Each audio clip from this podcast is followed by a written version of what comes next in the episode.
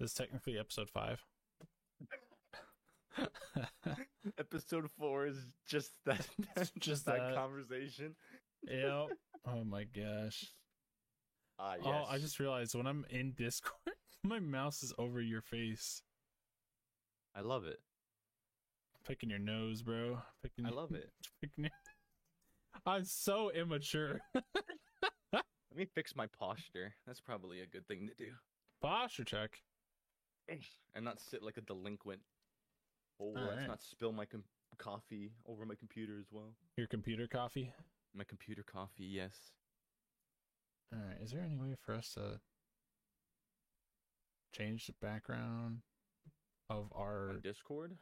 No, on our fucking on our dock here. Didn't we change it to light gray the one time? I think so. I don't remember how. Because it's blinding me. Blinded by the love. It's not shot up like a douche. I know that. We be back.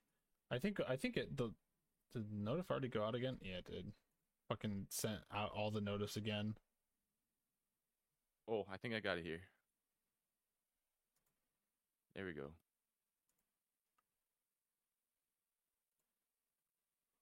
Light gray. All right. Corn combo using magnifying glass 6 forever to pop popcorn. Yeah. Corn convo was too much for Twitch. That's where TikTok comes in. It's corn. All right. But hey, that gave me time to make another coffee, and I'm kind of happy with that because it was gone already at the beginning. That's true. Oh, you found the back. Oh, sick. That's so much better. What was it under? Just file, and at the bottom, page setup. I just click it. Okay. All right. Do we want to go ahead and get into it? Yeah, no more intro talk. We did that already. Yeah, we got that done. Don't give my PC any time to fucking die. So if you want to go ahead and get into this, you're the one who kind of brought it up, so. You want me to go first? Yeah, bring it up. We got 2 questions here because today's Batman Day. Well, it's gonna be over soon. That's fine. It's Batman night now. That's when the real Batman comes out, you know. Mm-hmm. And I had 2 questions here because I didn't even know this was a thing until today. Well, I guess so, but I wrote it down. What's our favorite Batman and who's our favorite Batman? Because there are 2 completely different things for me, at least 100%. I don't know about you. Yes, I agree. 100%. I'll start with the movie first, and then we'll go back to you, and then back to me for favorite Batman. Cool. My favorite movie, I do have to say, is the new, like, The Batman. I have to say it is, and it's really funny for me to say that because I don't think I've watched it since I've seen it in the theaters. But just I'm like you. I love cinematography, so when I went to go see that movie, and I like all the shots, and I knew they were practical because I keep up on that stuff. And I knew, like, the car chase scenes were practical and stuff. I was like, I got out of it, and I was like, this was amazing. I was like, I want this as the DC universe. I was like, this is what it should be. And the fact that they're letting Reeves do whatever he wants kind of thing, I'm like, I'm hopeful. But it's definitely that Batman. And we can compare them. What's yours? Oh, for me, it's tough because, like, I want to say the same about the new Batman, even though after seeing it I went and rewatched the trilogy, and I was like, the trilogy is amazing. Mm-hmm. We'll say that right here, right now. It is amazing. I gotta say though, I'm torn between the newest Batman and is it just The Dark Knight Rises, or is it just it's just The Dark Knight with Heath Ledger Joker, right? That's the first one, I believe. The first one's Scarecrow. The second one is Joker. Yeah, the first one is also what's his name? Liam Neeson's in it. In the first one, isn't he? Oh, Roz. Yeah, that's what his name is. Yeah, Ra's al Ghul. Yeah. There we go. That guy. Yeah. Yeah. Yeah. Okay, so like, and then Joker's second one, and then Bane. Yeah. I'm torn between. That is a really good movie, and it's like, well, I do have to say, I'm not going to drink this yet. I got to put that down. That's another reason why I like the Reeves Batman, because I'm sure you watched the little like deleted scene they put out with Joker and Batman. Mm-hmm. I actually love Reeves' Joker. Like, he looks scary almost. Yeah. Because of how beat up he is and stuff. I was like, and the voice, because he's not, he's like, he's doing the Joker voice, but he's not really trying to imitate anybody. He's just doing the Joker voice. Yeah. So in my opinion, I think I'd probably have to go with the Batman, the newest one. Hell yeah. Because I mean, the acting I thought was just like super good. It's amazing. The way the guy played the Riddler too. Oh, perfect. I love that, and then to see the internet meme on him, someone money. And just see that, and the no everywhere that, on the internet was funny. Oh, I mean, if we could talk about that scene, just that shows how insane he is, though. Like in the acting, you're like, that's a crazy person. That's how a crazy person would react. The no, you're wrong. You're like while I was watching there, I'm like, I'm getting almost like scared in my seat. I'm like, these people exist. Mm-hmm. Granted, obviously not on the Gotham City level of insanity. Yeah, but blowing up a city. Right, but mentally, those types of people exist, and I'm just like, that's just like, it's kind of just like mind-boggling. And I think we had this conversation before about like why it's hard. Either I had it with you or someone else, but why it's hard for DC to kind of make movies because they want to go that dark, especially with Batman movies. Mm-hmm. They want to go that dark, but it's not appealing. Like unless you're a Batman it's not fan. Appealing to the general audience, right? That's what it. Because honestly, some of the times I have the most fun with Batman is when he's used as like a joke side character, and I'm like, this is funny. Yeah, like I understand him having to be dark, but like throw him a bone sometimes. He can joke, right. Yeah, I don't know. I because going and seeing that movie, I'm like, and also with the. When they did the Joker movie, I guess, you know, Joker's a Batman villain. We can talk about that a little bit. That's also relevant because the second one was announced, you know, a month or two ago or whatever. So. Oh yeah, that's true. Yeah, I think he did a really good. Joaquin Phoenix did a really good job as the Joker. I think that portrayal of the Joker was also a very good portrayal of the Joker. I 100% agree. And. I'm interested, and I liked the way that they're doing kind of darker-ish, at least with the Batman and with the Joker. How it's going to tie in later, I don't know, who freaking knows? I don't know. But I like the Robert Pattinson Batman because I think I called it real. Yeah, I called it when they announced that he was playing the role, and I turned to my dad and I'm like, he's gonna be a good Batman. And my dad's like, he is. Yeah. And my dad's like, eh. And everyone else I said was like, eh, because of Twilight. And I'm like, you gotta see him in other... Batman now. Oh my gosh, I can't believe it. It's gonna be so bad. Mm-hmm. And like, he's a good actor. Shut up. Yeah, no. Like, I really haven't watched a lot of him, but like, the scenes that I have seen, I was like, it just further. I without seeing the other movies that he's in, really. I already knew I was going to, oh, he's a good one. Because, I mean, when you think about, like, Twilight and stuff like that, he wasn't really, I don't know if you've seen all of them. Oh, yeah. Dude, yeah. That's a staple of growing up watching movies. Well, I'm going to watch them at some point. Well, like, going back and watching it right now, like, because I only watched them for the first time, like, a couple years ago. Mm-hmm. And I was like, you know what? These are cringy, but it's not as bad as I thought it was going to be. It's not that bad. Mm-hmm. And then you get to Edward's character. Vampire movie. Yeah, I mean, but vampires and werewolves, I don't think can't be cringy.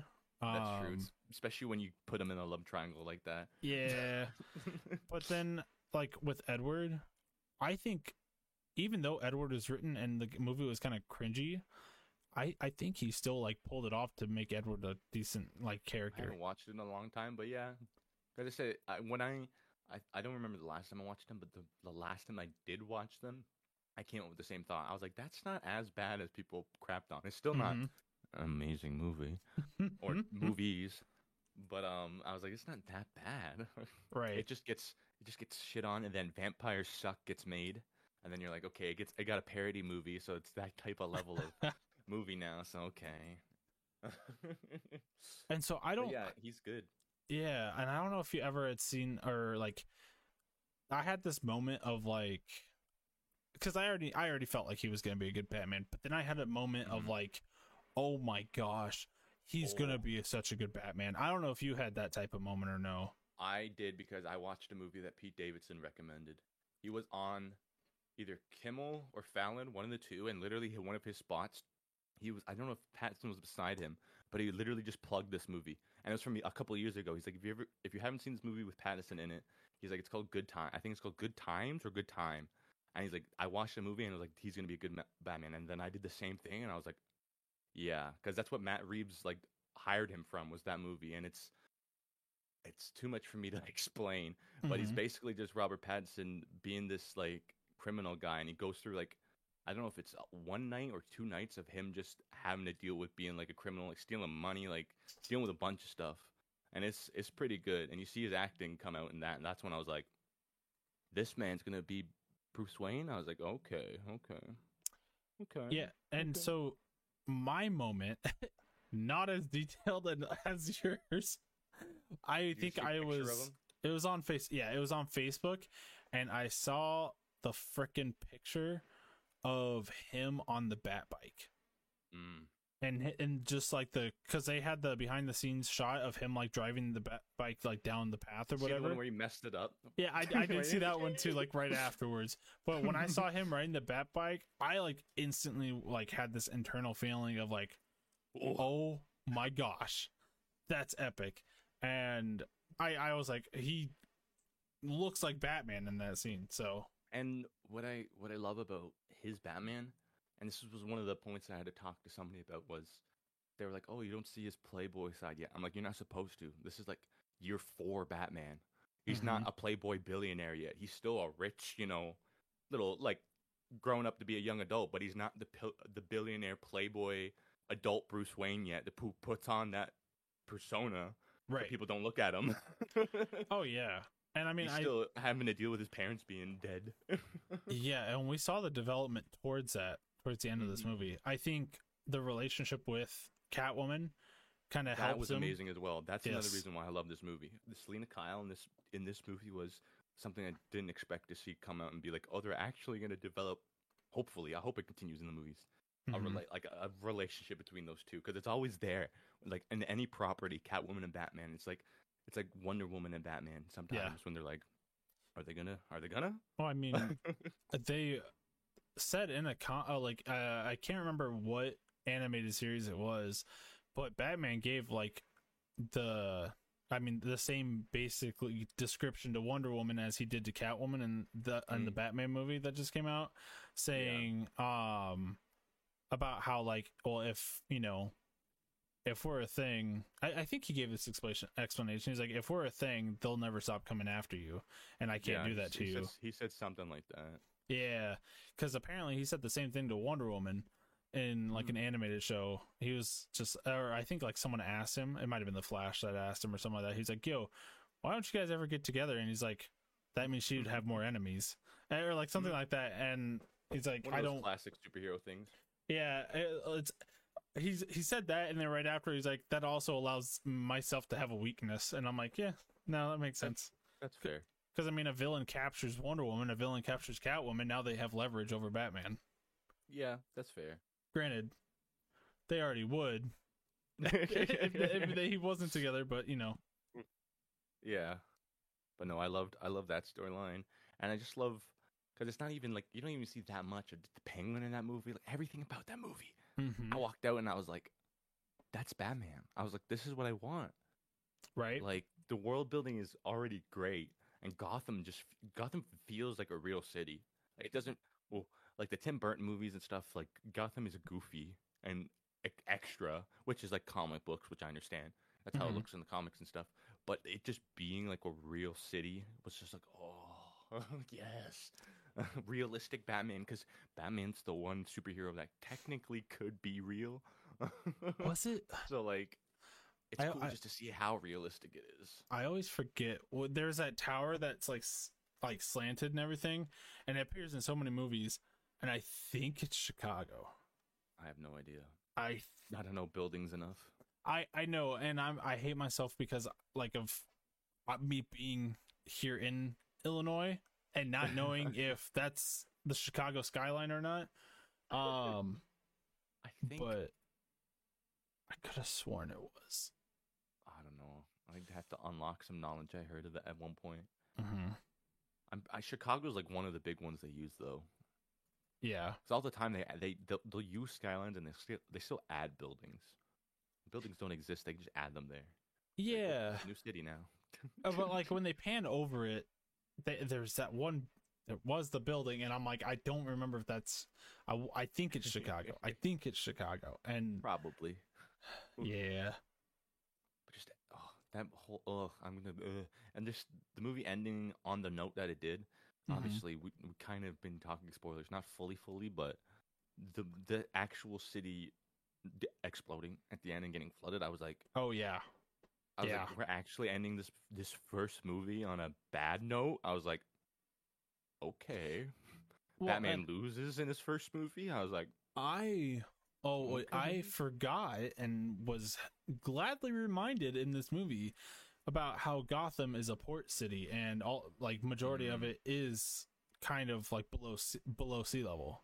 Mm-hmm. And when they did that, I was like, oh, that makes sense.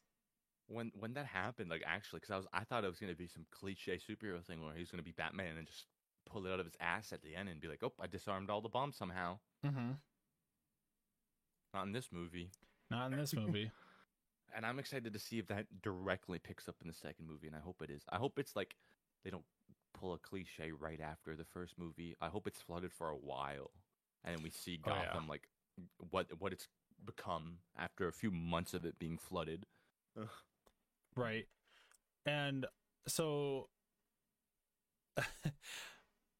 so yeah, with the Batman movie, so like I almost started touching on that second question that you had. But I didn't want to go there just yet. But yeah, the whole flooding thing, it reminds me of because I don't want to spoil it for you because you're still watching Titans.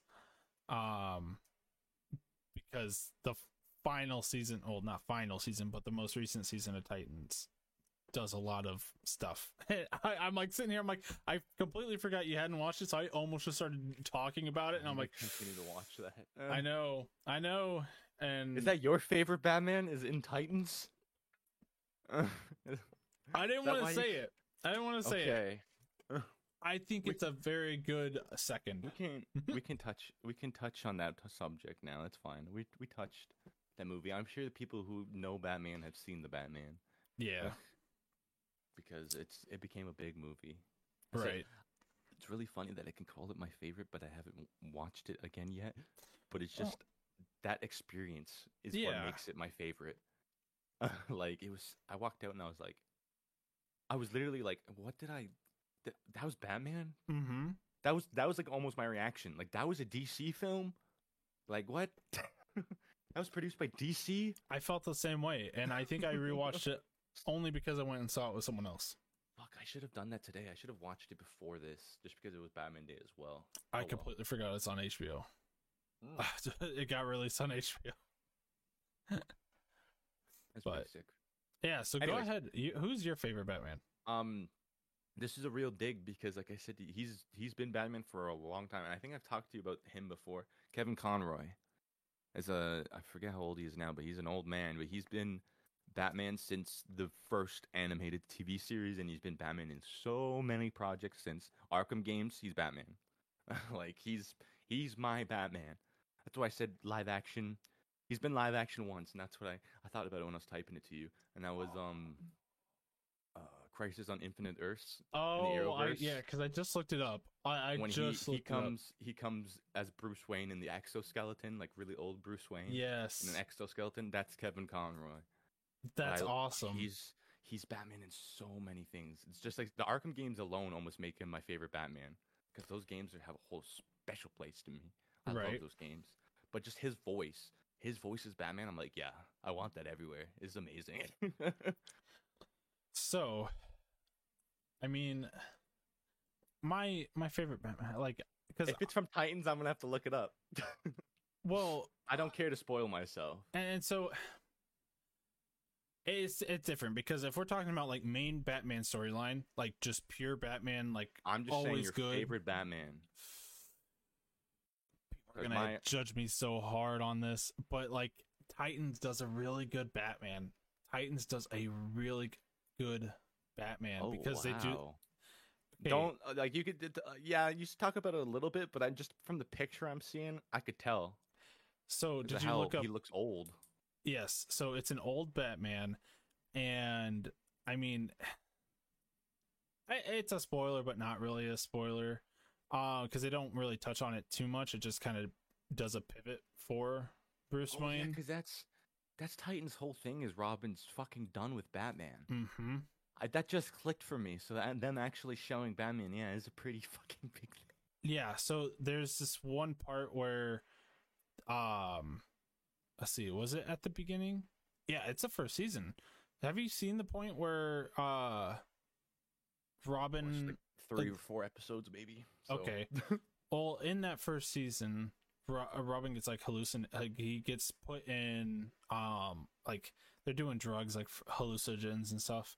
Mm-hmm. And they get Robin with it, and he starts hallucinating that Batman is, like, going crazy. Like he killed the Joker, and basically Robin knows that, and Dick Wayne knows that if he fucking kills the Joker, he's gonna snap. That's the only thing keeping him sane. And in the show, they show Batman snapping and just going on a rampage. In Arkham, everyone's dead. Even the guards, even the nurses. And so, like, it's a very dark Batman, and that's why I really, really like the Batman that they do. I don't think me seeing that's not going to change my opinion, mm-hmm. but that's going to be a cool-ass Batman to watch. Yeah, because it's basically the Killing Joke storyline that they touch on, and I feel like that hasn't really been touched on, and the fact that they touched on it Titans. That's what I quickly read on the picture. I saw Barbara Gordon's name, and I went, oh shit, don't read it anymore. Yeah. I mean, that's the last season is pretty much all Gotham. And what they got to do with that, it's pretty good. I gotta get back into that. I gotta get back into it. Yes, it's a very good show, and the way that they portray too much things. I could put that on while I'm doing like pixel art or something. Just have that on the background. I could listen to that. Oh yeah, remember that. So, and the fact that it's getting another season, I think it's just going to be amazing. The way it ended was interesting, but do you see Cyborg in this show? No, not yet. They might, but not yet. No. The main people right now are Beast Boy, Raven, Superboy, Starfire, and then I feel like I'm missing someone. I don't know. Oh, I mean, obviously Nightwing, but you know that main crew. I gotta get back. Crypto's also there, so Crypto. I'm not gonna be able to take Crypto seriously now that I watched DC League of Super Pets before that. Dude, you say that, and then you're gonna see the first scene that Crypto's in, and you're gonna be like, I'll be like, he's cool, but I'm just gonna hear the Rock's voice the entire time, and just think it's about drive, it's about power every time I see him. Every time. But just I'm gonna touch on Kevin Conroy again. Just his voice is just amazing. And they said I don't think he's been live action more than in the Crisis on Infinite Earth thing. And that I don't know if I knew he was gonna be a cameo before that came out, but I remember freaking out when I saw him come out as Old Man Bruce. I was like, what? Right? Because it's one of the Crisis on Infinite Earths is when they pulled out all the cameos. Like I think Lucifer was a cameo at one point. And I was Lucifer was in it. Yep. I was like, Lucifer is part of the Arrowverse, I guess, technically now. Cool. It was a CW show. So. Oh yeah. When I saw that, I was like, and also they had what's his name, Constantine or whatever. The show was like on the show as well. Yeah. So that's also dealing with hell and stuff too, isn't it? So it works. Yeah. There was a lot that was brought in on that. And let's see, was Batman ever really talked about in the Flash or like any or in like that CW? I don't think it was. He was in the main universe. No, and I mean, I haven't watched Batgirl. I haven't either, but I'm. Or is it Batwoman? I'm assuming. I think it's Batgirl. I don't know. I don't know the story from that either, but I'm assuming there's a Bruce Wayne somewhere. But I think Batgirl or Batwoman, whatever it is, I think they came after they all merged on the Earth Prime. Mm-hmm. When that happened with Crisis, I think that happened after. I think so. That would explain it. And when they were like, "Oh, we have everybody on one Earth now, so I guess Batman can exist." Yeah, I think it was a property thing at first. Like CW can't just use Batman. Yeah, and that was the deal with Superman at first too. And it's the same thing with the Gotham show as well. That's why you don't see him in the suit until. Mm-hmm. That's all I'm gonna say. And they couldn't use. If I'm right, the ruling was like they couldn't use anything that they were using in the movies. Mm-hmm. And so I think at that time they had no plan to do Flash. I think that was the case. But I mean, not using Batman, not using Superman, and not using Wonder Woman. Those were like the big main three that they couldn't use, I'm pretty sure, at the start. And then just, you know, Supergirl starts, and then DC is like, here, have Superman. You can do a Superman and Lois show again. And it's like, okay. Okay. Well, you know, to be honest, you know, DC's not really doing anything with Superman right now, so they might have given it to CW to make. Right. And I mean, Henry Cavill's not getting any work as Superman anytime soon, so. Right. And I think the actor for Superman, I think he does a good job too. Yeah. Yeah. I like him. From what I've seen, because I haven't watched the Lois and his show, but from what I've seen in Supergirl. Yeah. He's pretty good. He's a little goofier in Supergirl as the cousin, but. I find it so funny that we just didn't even talk about Justice League Batman. We didn't even mention him. We also didn't even talk about OG Batman. We didn't even mention Adam West or anything like that. Well, there you go. There's the mention. Yeah, there it is, right there. Okay. Ben Affleck, like, I don't know how I feel about his Batman anymore. Like he was a good Bruce Wayne. I feel like he had the being able to be a billionaire down pat, but I don't know how I felt about his Batman. Right. And then Adam West, we don't need to talk about Adam West. What do you mean we don't? What about best Batman of all time? What about Val Kilmer Batman? Oh my god. Oh, and we gotta get Clooney in there too. Actually. Yeah. We gotta get the bat nipples in there. The bat nipples, yes. There's so many Batman. Oh my goodness. I was trying to remember. How amazing a multiverse like Crisis thing would be if they actually got all the live action Batmans together. Right. I would go more wild than anything Marvel would do. If they got all the live action Batmans in one movie, I'd go, this is insane. All those actors on one screen together, that'd be wild. That would be insane. Not of Adam West, but don't worry, we're getting in the Flash movie, don't worry. Yeah. Oh. We're getting in Flash. If we get the Flash movie. God, if Clooney just shows up out of nowhere as Batman in the Flashpoint movie. Flash runs into the wrong universe before he gets to the Michael Keaton one. And he goes, oh, sorry. And it's just that one. Mm-hmm. I hope that movie comes out. I do too. But I'm so scared with all the stuff that happened around, you know. Mm-hmm.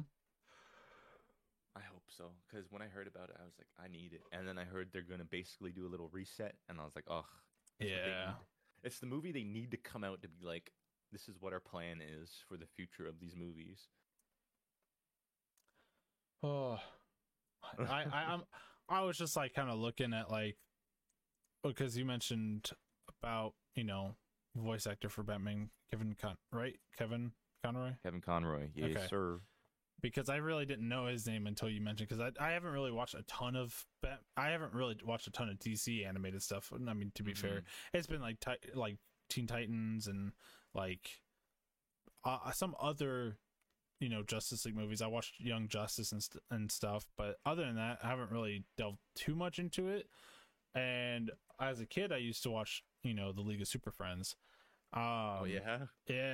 And so when I looked up the Killing Joke as the animated, I completely forgot that Tara Strong is Barbara Gordon. Oh my God. She played. Okay. So I found out that Tara Strong is pretty much Harley Quinn, Barbara Gordon, and I think there's one other DC character in almost every animated DC thing. Wasn't she a Harley for a while? Yeah, that's what I said. Harley Quinn and sorry, Barbara I got there for a second. No, you're good. It was like she was. I don't even remember. Like there was like a few that she did. Oh my goodness gracious! That's what? A lot of people he's played. Is that just the animated series alone? Just I was looking at Kevin Conroy. He's played like Thomas Wayne, Superman as well. Like on top of Batman and animated stuff. Forgot that Tara Strong was Miss Minutes and Loki. I knew that as soon as Loki happened. I didn't pick up on it. I knew that it was Tara Strong. I didn't pick up on it, but I'm trying to find it here.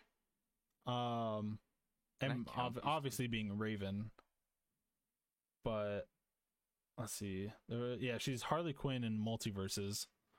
And then she did Batgirl, Raven, and Harley Quinn in Teen Titans Go and DC Superhero Girls. Yeah. Oh, she voices Tara as well. Oh, yeah. And like the Young Justice Teen Titans. I'm trying to just make sure here that I wasn't missing out any for her. Yeah. So it Batgirl, Raven, Harley Quinn, and Tara. All in the DC universe is what Tara Strong voices. Dang. Yeah, she's kind of crazy. She kind of goes crazy. Anyways, is there any other Batman we're really missing? Sorry, I was counting. Kevin Conroy has been Batman in 30 different projects. Jeez, 30 different projects, bro. Some of them have been TV shows, which were multiple seasons. 30 different projects this man's been back, and I think that just shows. I think that was including the games. Yeah, because the only game for Arkham he wasn't in was the weird prequel one, the Origins or whatever, like Blackgate Origins or whatever it was called. That's the only one he was. There was two people to be impersonators sort of thing for Batman and Joker. Like it wasn't Kevin Conroy and Mark Hamill. That's another pairing I love because my favorite Joker is Mark Hamill basically too. I love Heath Ledger. But Mark Hamill's voice is just iconic. It's just way too good. Nobody could replicate that voice. That's like the standard. That's the standard for the Joker voice in my opinion. Right.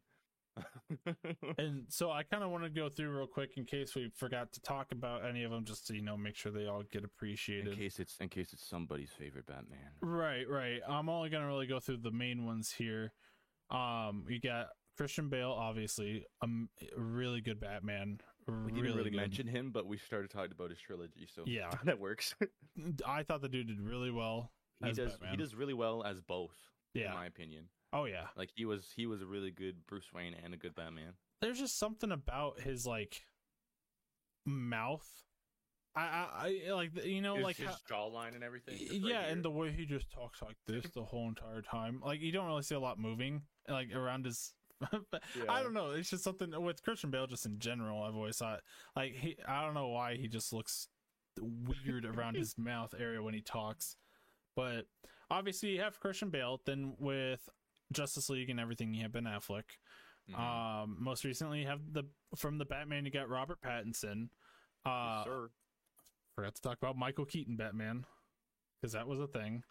Yes.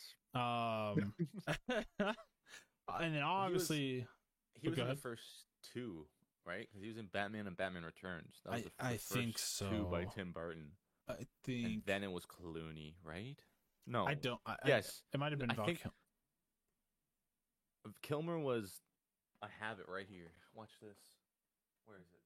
Watch this. I pulled out my nostalgia. This is Kilmer, isn't it? Oh no, this is Clooney. Never mind. But I'll still pull it out. Oh my god, Batman and Robin. Oh my gosh. It's such a bad movie, but my nostalgia has made me watch this movie so many times just because Mr. Freeze going, chill out, or whatever he does. Chill out. Or he goes, what is it? It's something about the fucking Ice Age. Like, I love all the ice puns he makes. Right. And it's Arnold. That's why I love watching it. Going back and being like, Mr. Freeze was Arnold at one point, bro. Okay. Continue, sorry. That's a little tangent. No, you're good. So after Michael Keaton, it looks like I'm just kind of looking at the list here. We got Val Kilmer. Obviously, really good Batman. I remember those movies. So, I mean, I haven't watched them in forever, and it feels like a fever dream in my head about watching them. But, I mean, honestly, I guess I can put it like this, at least for me. Every Batman I've ever seen portrayed has not been terrible. Yeah, I can agree with that. Like, there hasn't been. I've never hated a Batman. Right. Whenever you watch, it's like, okay, yeah, no, I mean, that's a good Batman for this film. And, I mean, honestly, for the way that it was made, but I mean, Adam West even. Yeah. Yeah, I mean, like for what it was, you know. It was also like a really like comic, goofy like show, so they leaned into that a lot. Okay. Though the memory I have of him is I just remember seeing the video of the shark attacking his leg, and it's just a plushy shark. It's like they don't even try to put any special effects. It's just a stuffy shark on his leg, and he's trying to shake it off or something. It's just oh. I was like, oh, yes, this is back. I changed my favorite Batman, by the way. Apparently in Teen Titans Go, one of them, Jimmy Kimmel was the voice of Batman. Actually, that's my favorite Batman now because he just... Anytime you see him. Continue with your list, but we didn't even talk about Lego Batman. Oh, we could. So, Keanu Reeves... A DC League of Super Pets. Oh yeah, I forgot that's who he was in. Yeah. That's a stacked cast. When I looked at the cast for that movie, I was like, "What?" And we can also say David Mazouz. Is that how you spell it? Mazouz. He's the Gotham one, the one from Gotham. Oh yeah, I don't know how to pronounce his name, but yeah. Probably mispronounced that. Kevin Conroy, obviously, and then we also got George Clooney. That was, I mean, unless we want to get, I think this is Batman Brave and the Bold. For Jensen Ackles, it looks like. Don't really know too much about him. I'm assuming they're saying Batman Brave and the Bold, but it's cutting off. Jensen Ackles was on fucking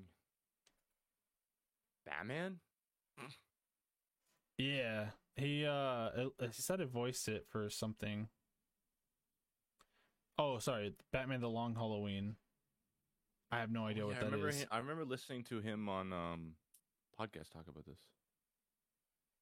Okay, yeah. So yeah, he was. Oh, he was also in Smallville apparently as Jason Teague. Jensen Ackles.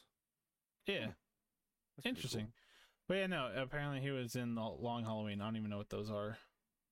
I think it's an animated movie, probably. Animated movie, yep. Well, no, you are correct. Yeah, I was going to say, not probably, I was going to say it is.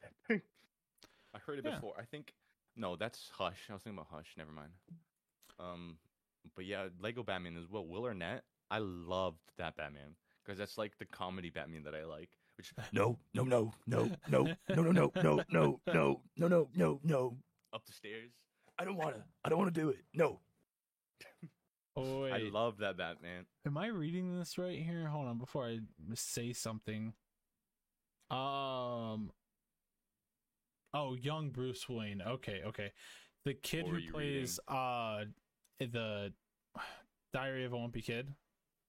The guy who plays the kid in Diary of a Wimpy Kid voice acted young Bruce Wayne in Batman Brave and the Bold. Oh. Okay, I'm gonna stop going through that list because we're starting to get to one-offs and stuff like that. But I mean, there's so many people have played Batman. There's so many, and probably after even like the Reeves Batman, I'm sure there'll be more.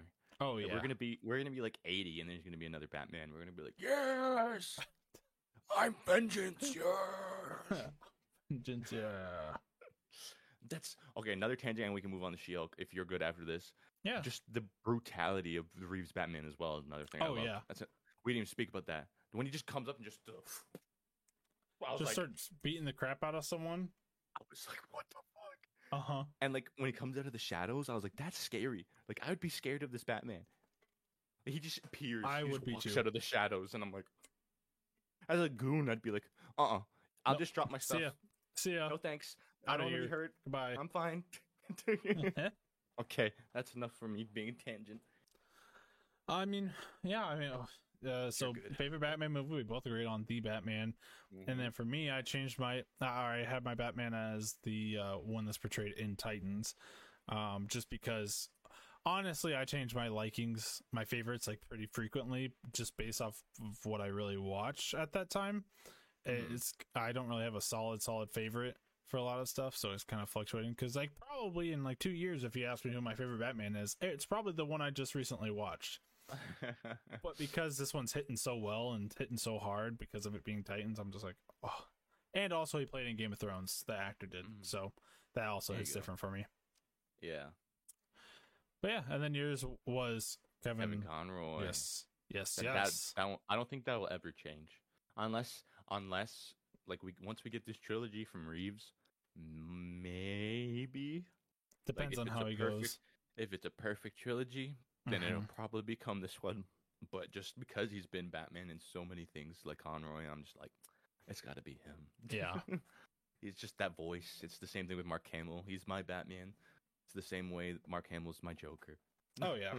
I mean, and with the Joker, I mean, I guess we can talk like hand in hand. Yeah. He's mine, too. Mark Hamill's mine. Yeah. And just to touch on that, the fact that he plays the trickster in the CW Flash, and it's just the same voice. I know. When I saw him and he did that, I was like, I love that. It's just the Joker voice. I love it. I love it. Okay, that's enough DC, I think. Yeah, I think we can go ahead and transition on into She-Hulk. Oh. Spoiler alert, guys, if you have not seen She-Hulk episode 5. It's been, 3 days now? No, 2 days. Yep. I've had time. What are you guys doing? Watch the episode. Be up at 3 a.m. like it is out for me and watch it. Yeah. I'm not up at that time. Be me and just watch it. And just stay up and watch it. Come on, guys. Yes, spoilers, because we're going to talk about this shit. Yes, sir. All right. So, I mean, I guess do we kind of just like want to walk through the episode like you got here? Or I was going to say, what's your thoughts on it first? Oh, yeah. How'd you enjoy it? Oh, yeah. Overall thoughts. I thought it was a really good episode, honestly. I saw mixed opinions. I saw a lot of people be like, this is my the worst episode of the show so far. And then I saw a lot of people go, this is my favorite. And I was like, that's a very mixed reaction to this episode. I think it's probably one of my favorite. I said the jokes in this episode just slapped. Mm-hmm. I was like, everyone, I was like, okay. I was like, yeah.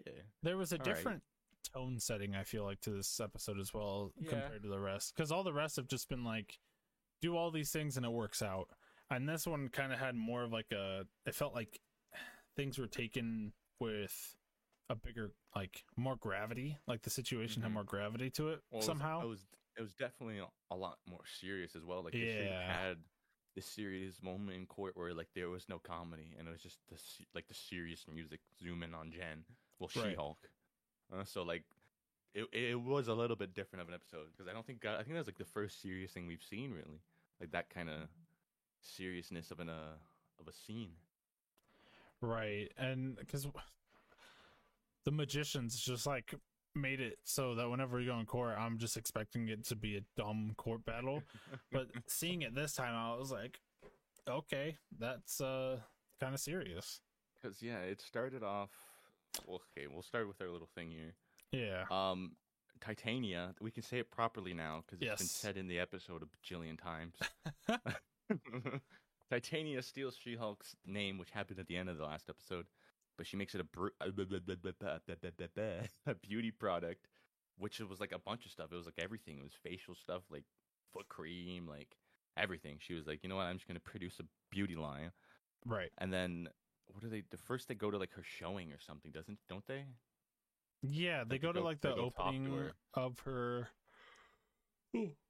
My bad. Yeah, they go to her opening of the product line and confront her, which I thought was just like, who thinks that would work? Yeah, especially with the mindset that Titania has. Does she think she's just gonna like switch over? Jen's a lawyer. Why would she think that would work?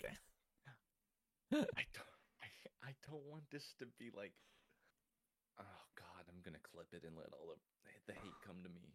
She doesn't seem like that good of a lawyer. She really doesn't. I'm not trying to be mean toward her at all, but she doesn't think like logically. I don't know if it's just because everything's new to her now, right? Being a superhero, but she, as a lawyer, she hasn't been thinking super logically. I know, and like that's kind of what I want to preface. We're not saying, you know, Jen is like a bad lawyer. We're saying that the show is portraying her as a bad lawyer, and that is it's just interesting, like because she's supposed to be a good lawyer. Like, I mean, that was like even the whole joke of this episode. You didn't trademark the name first. Like, you're the lawyer. You shouldn't. You know, you should have thought about that one. Even Chet was like, you know that's how trademarking works, right? Like, she got to it first, right? And she was like, thanks. Like, so I think they really need to be reminded of that. Yeah. So I agree. Like, I don't know until we see her like. Because she hasn't even won her own case yet. Like, she won against, like, with Wong, I guess. But it wasn't even, like, she brought up Madison. Yeah. Like, I want to see her go full lawyer and be like, nah, here's the facts. Yeah. Because she took a sidebar in this one. I don't know. But I honestly feel like she's kind of getting the whole, like, I don't know what's going on anymore type thing, so she can't really focus on that. I feel that as well, because they said because she also got to be a superhero now. She doesn't want to be, but that's part of her life now, so she got to dealing with that, and I feel like that's overtaking the lawyer part of her life right now. Right, I agree. And I do hope we get like another scene, because this was good for like a court scene, but I want to see her be like pa pa pa pa pa pa. I do too. I honestly don't know if we're gonna get that though. No, I don't think so either. Really, with the one we have 4 episodes left now. Yes. Yeah, so okay. There's 9. Yeah. So, and the next one, which we can, like I said, those points I have there aren't really in order. Mm-hmm. It's just to talk about it with the little tease we had at the end of this episode. I think he might be next episode. I think he might be next. I thought it was going to be this one. But if anything, we're gonna tease him fully at the end of next. Like, he's just gonna show up and then do the next episode with him. Can you imagine if it's an actual finale thing? They just tease him for the next. And it's all different parts of his suit. Yeah, and then it's the finale. He actually shows up. I wouldn't want him in the finale actually, but the end credit for one, or like not end credit, but like at the very end, one of them is like just his like baton on the ground. And out of the elevator, yeah. And we're like, it's Zerto. Like, just a walking stick is left somewhere, or something like that. That was like one of the TikToks I saw about that. Somebody was making joke of MCU fans, and they're like, how Marvel expects Marvel fans to react when they saw Daredevil's horns. And it was just them over exaggerating, going, "Oh my god!" And I was like, I didn't do that. I just saw them, and I was like, yeah, I knew he was coming, right. I thought it was cool that there's the same costume. I'm glad they're the same costume designer. I am hyped about that, and I don't know. You didn't watch the Netflix show that much, right? No. Daredevil / Matt had his own suit maker in that show named Melvin, and it's kind of sad just to see him gone because he was a really sweet man.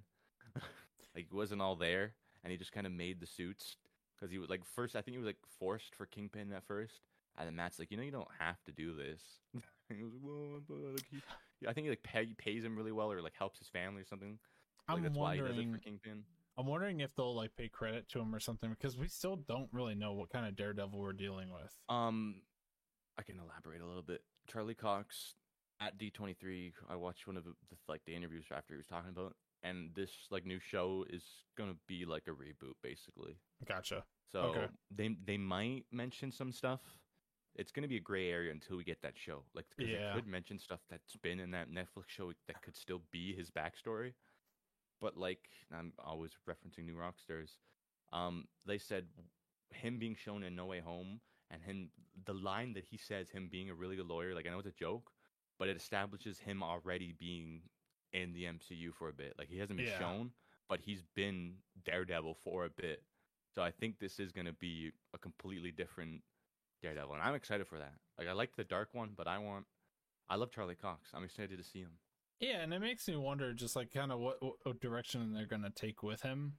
Mm-hmm. Also, it's like, it's MCU Daredevil now. It's not like Netflix original Daredevil anymore or anything like that. So I know there's going to be complaints. Yeah, because it's not going to be as, like, dark or anything. Not even I'm sure it'll have dark tones to it, but it's going to be a Disney Plus show. Yeah. That's what's going to happen to it. So, it's going to be structured like that. We'll see.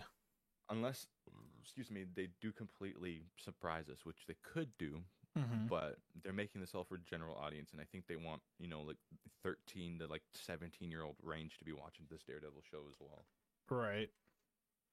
Yeah. I don't know. We'll see. We'll see. But I did enjoy seeing that his helmet, or like basically the head part of his suit is. I'm excited because that's I guess why he's coming. There might be something that happens when he gets there, but that explains why he's in LA. He's just picking up his suit. I'm wondering what's going to be the tie-in. Are they just going to randomly show up to the same fight or something? Or it's like, that's what I'm most curious on, is how they execute that. Because I'm hoping he elaborates on why he has a new suit as well. I hope he's like, I don't know, something happened in New York, because Kingpin was a thing, so he could easily be like, I had to, either he like destroyed it or something, or he can't, I don't know, use the same suit or something. I don't know. Yeah. There's got to be an explanation why he has this, what was it? Yeah, red, black, and yellow. And there likely will be. Probably. If not, then they'll explain it in the show. That's fair. Or at least give us a somewhat of a reason why he's using it. And probably in the Born Again show, they probably won't even have that suit. This might just be a She-Hulk sort of thing. Or he'll change throughout Born Again, because even in his first show, the whole first season, he's not even in the suit, I think, till like the last episode almost. Right. In like his origin suit. So isn't it like a ski mask or something like that? No, it's literally like a piece of fabric he ties around his head. Oh yeah.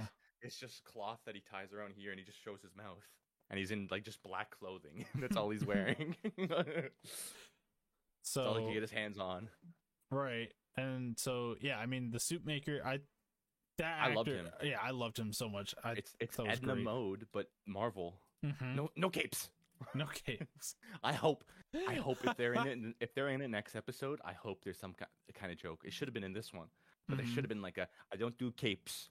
That'd be an amazing line. Yes. It's also Disney, so like that's a Disney reference as well. It is. Like, and I like how the whole Avengers play about like how she's not an Avenger, and then she said yeah, or like anything like that, and that basically convinces him. He's like, he wants to work with an Avenger, but like I don't know. Like, what deems a hero good enough to work with him? I want to know who he's worked with. Right, and that's also the question. The fact that he almost turned away She-Hulk, but does Daredevil? Mm-hmm. I'm like, huh? Like, why turn away? Why almost turn away her? I don't know if that's just maybe just writing for it to like put Daredevil at least in there a little bit. Like I said, she is a new superhero. So if he's in the world of superheroes, like the maker guy, true. I'm sure he's gonna know Daredevil's been around for a while. Yeah, and then she has not been in the MCU. Yeah, so she's just been created as a superhero, and it's not even on a team yet. Right. But I want to know who he's like, because that's like the tease with the Daredevil costume. It's like, okay, so if he's making Daredevils, who else has he made? Who else has he touched? Because he's established. I know. He's got the money. So, like, obviously, he's made some big superheroes' clothing already. And how the hell did Pug know? I know he said it's a front for his drip broker. His drip broker. That's a real term. I didn't know that. I thought that was just a joke in the show. And I watched the breakdown. Yeah, I watched the breakdown, and then they were like, "Yeah, that's a real term." I went, "What? That's an amazing term, drip broker." I love it. I don't know how he just knows, but it was first for his shoe hookup though, so I don't know. Hey man, people know people, but and that whole thing too would just Pug and Nikki go into the Boba Cafe was hilarious. So Avengers. Good. Avengers. And I feel like that is legitimately going to come out as merch. I hope so. Oh my gosh! Knock off official merch. And I hope so. It's going to be so weirdly meta. I know. Because that's like reality right there. That's like, yep. you saying about that? And I think about when they go down the elevator, or like they go down there and they buzz it, and he's like, "I won't talk to you" or anything like that, and they just start like dancing after they actually like make the deal and everything. I can still see you. Okay, fine. Also, the initial interaction between the two with Pug and Nikki about do me a solid or something like that, and I'll do you one with interest. Perfectly written and perfectly acted out. I love their dynamic. It's so great. I love how I agree with you. It's just like their chemistry when she like redeems the favor right away. He's like, "But you haven't even done the one for me." But she's like, "We still need to do it." Yeah, I'll just take away the interest. I love that they're adding all these dynamics because it's like Madison and Wong, but I feel like it's just the one-off again. Like I don't think we're gonna see Madison and Wong again, and I don't think we're gonna see these two together again. I think it's just for this episode, especially because we only have 4 left. Yeah, I actually don't want it. That's like the one. So one of the complaints I have seen, which I do kind of agree with, is that we don't see that much of She-Hulk. Like it's like the last 2 episodes, especially. Like she's been like a side character almost. Yeah, and I mean, I'm not necessarily like I'm not mad at it. Yeah, but I do want to see more of her, which I do understand why they do it because you know the whole CGI thing. Right. The more she's in it, the more they have to make her green. And I think we're gonna get a good chunk of her the rest of the series because now she has her suit. That and because of just the promo that is out there that I haven't seen in the show yet is a lot of her being green and in action. So yeah, I'm excited for that because there was like I think it was the mid-season thing. I think I sent you that where they showed Daredevil like a little clip at the end or whatever. There's like a clip where she's punching Titania at like a country club or something. Like they're in pink dresses and she just right in the face. So that's gonna be fun to see. So I hope it is a lot more her focus. I don't need another little adventure after this episode, to be honest. I think it will be. I think it will be too. If next episode starts and it's like Daredevil's a subplot, I'm gonna get a little angry. I'm gonna be like, why? Why are we following Wong again? Why are we following? Because we even have a meal to catch up with too. Because like there's that trailer footage as well when he actually gets his like compound or whatever. Mm-hmm. So, yeah. Oh yeah, because wait. Yeah, there was trailer footage of him. Yep. Yeah, there's like that also shot of like the 2 random superheroes that he's talking to or whatever that are at that retreat, like the one born guy or whatever.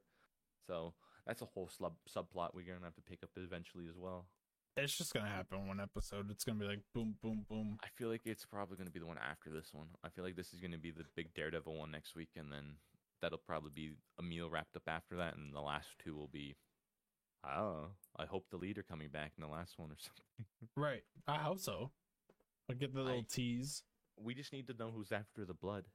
It's gotta be the leader. I don't see it being anyone else. Like I said, there's only the big 3 are leader, Val, or Kingpin. Those are my like only. If it's somebody else, I'm gonna be like, I didn't see that happening. Yeah. Doom comes out of the works in the show. I'd be like, huh? Imagine they release like Doctor Doom and She-Hulk. The fan base would go fucking nuts. If he got released in this show, they would go, what, huh? The same show that I was twerking in? Yeah. Okay. Yeah. Okay. What are you gonna complain about now, huh? There was one TikTok I saw where they're making fun of how the Daredevil like Disney show is gonna be in The Punisher, and it was literally one guy going.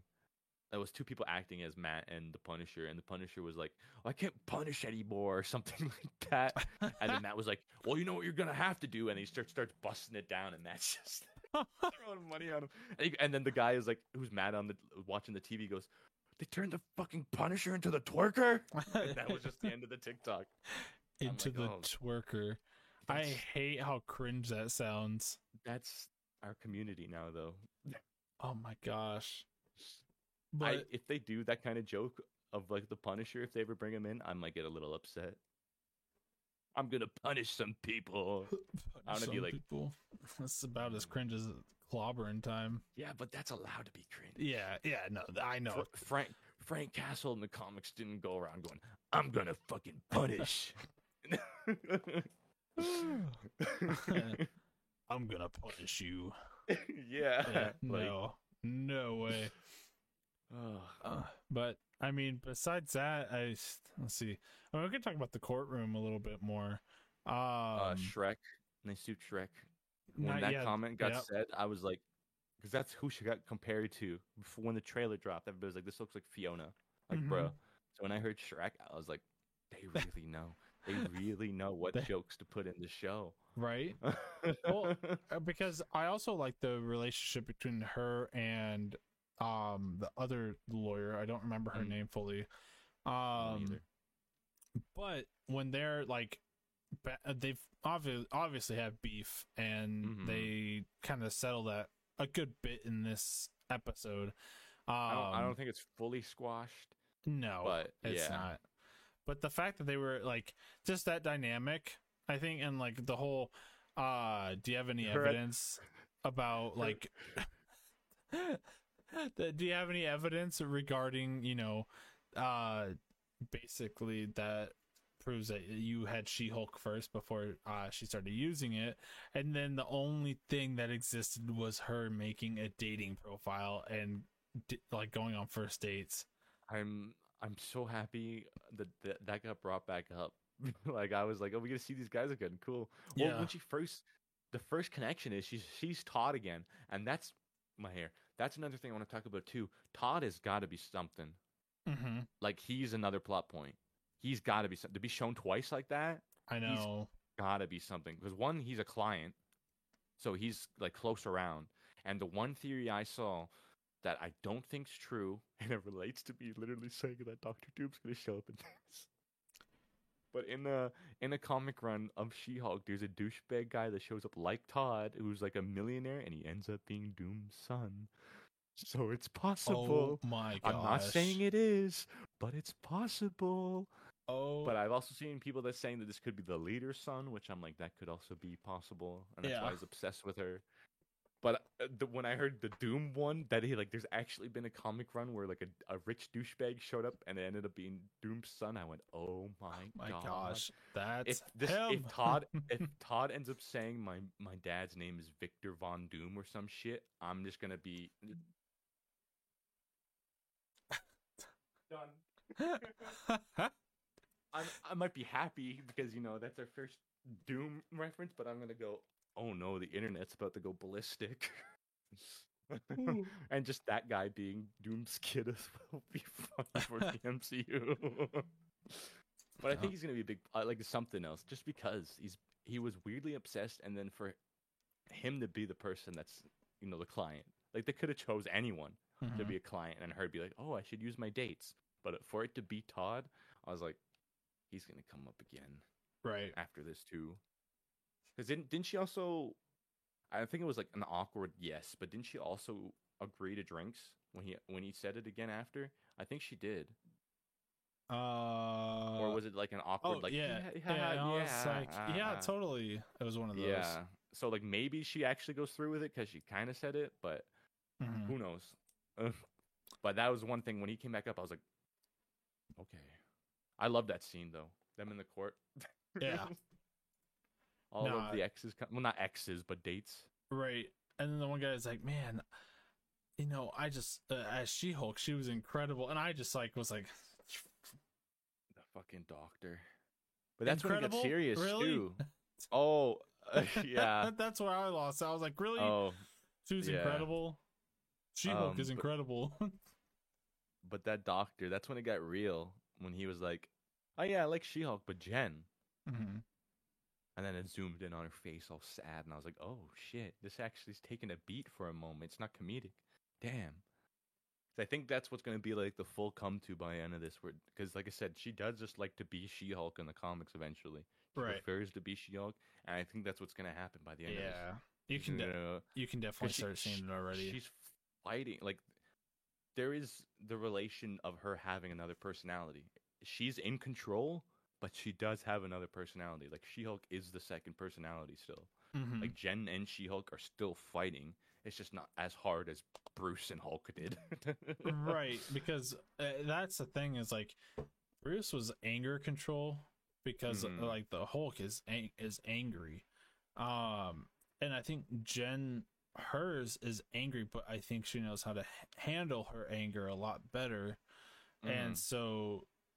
I think what just keeps that second personality in check is the fact that she knows how to handle this second personality so well. So the only thing that's gonna be like, if they do pull the full shift, is going to be she's definitely gonna show up probably in a movie next.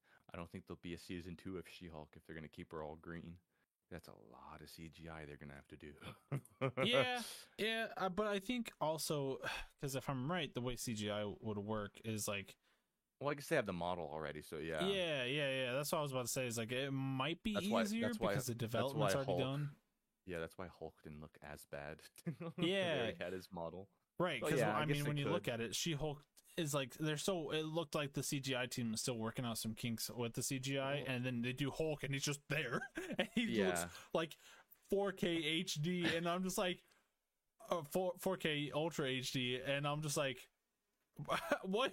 Look, they're standing right next to each other, and you can definitely tell the difference.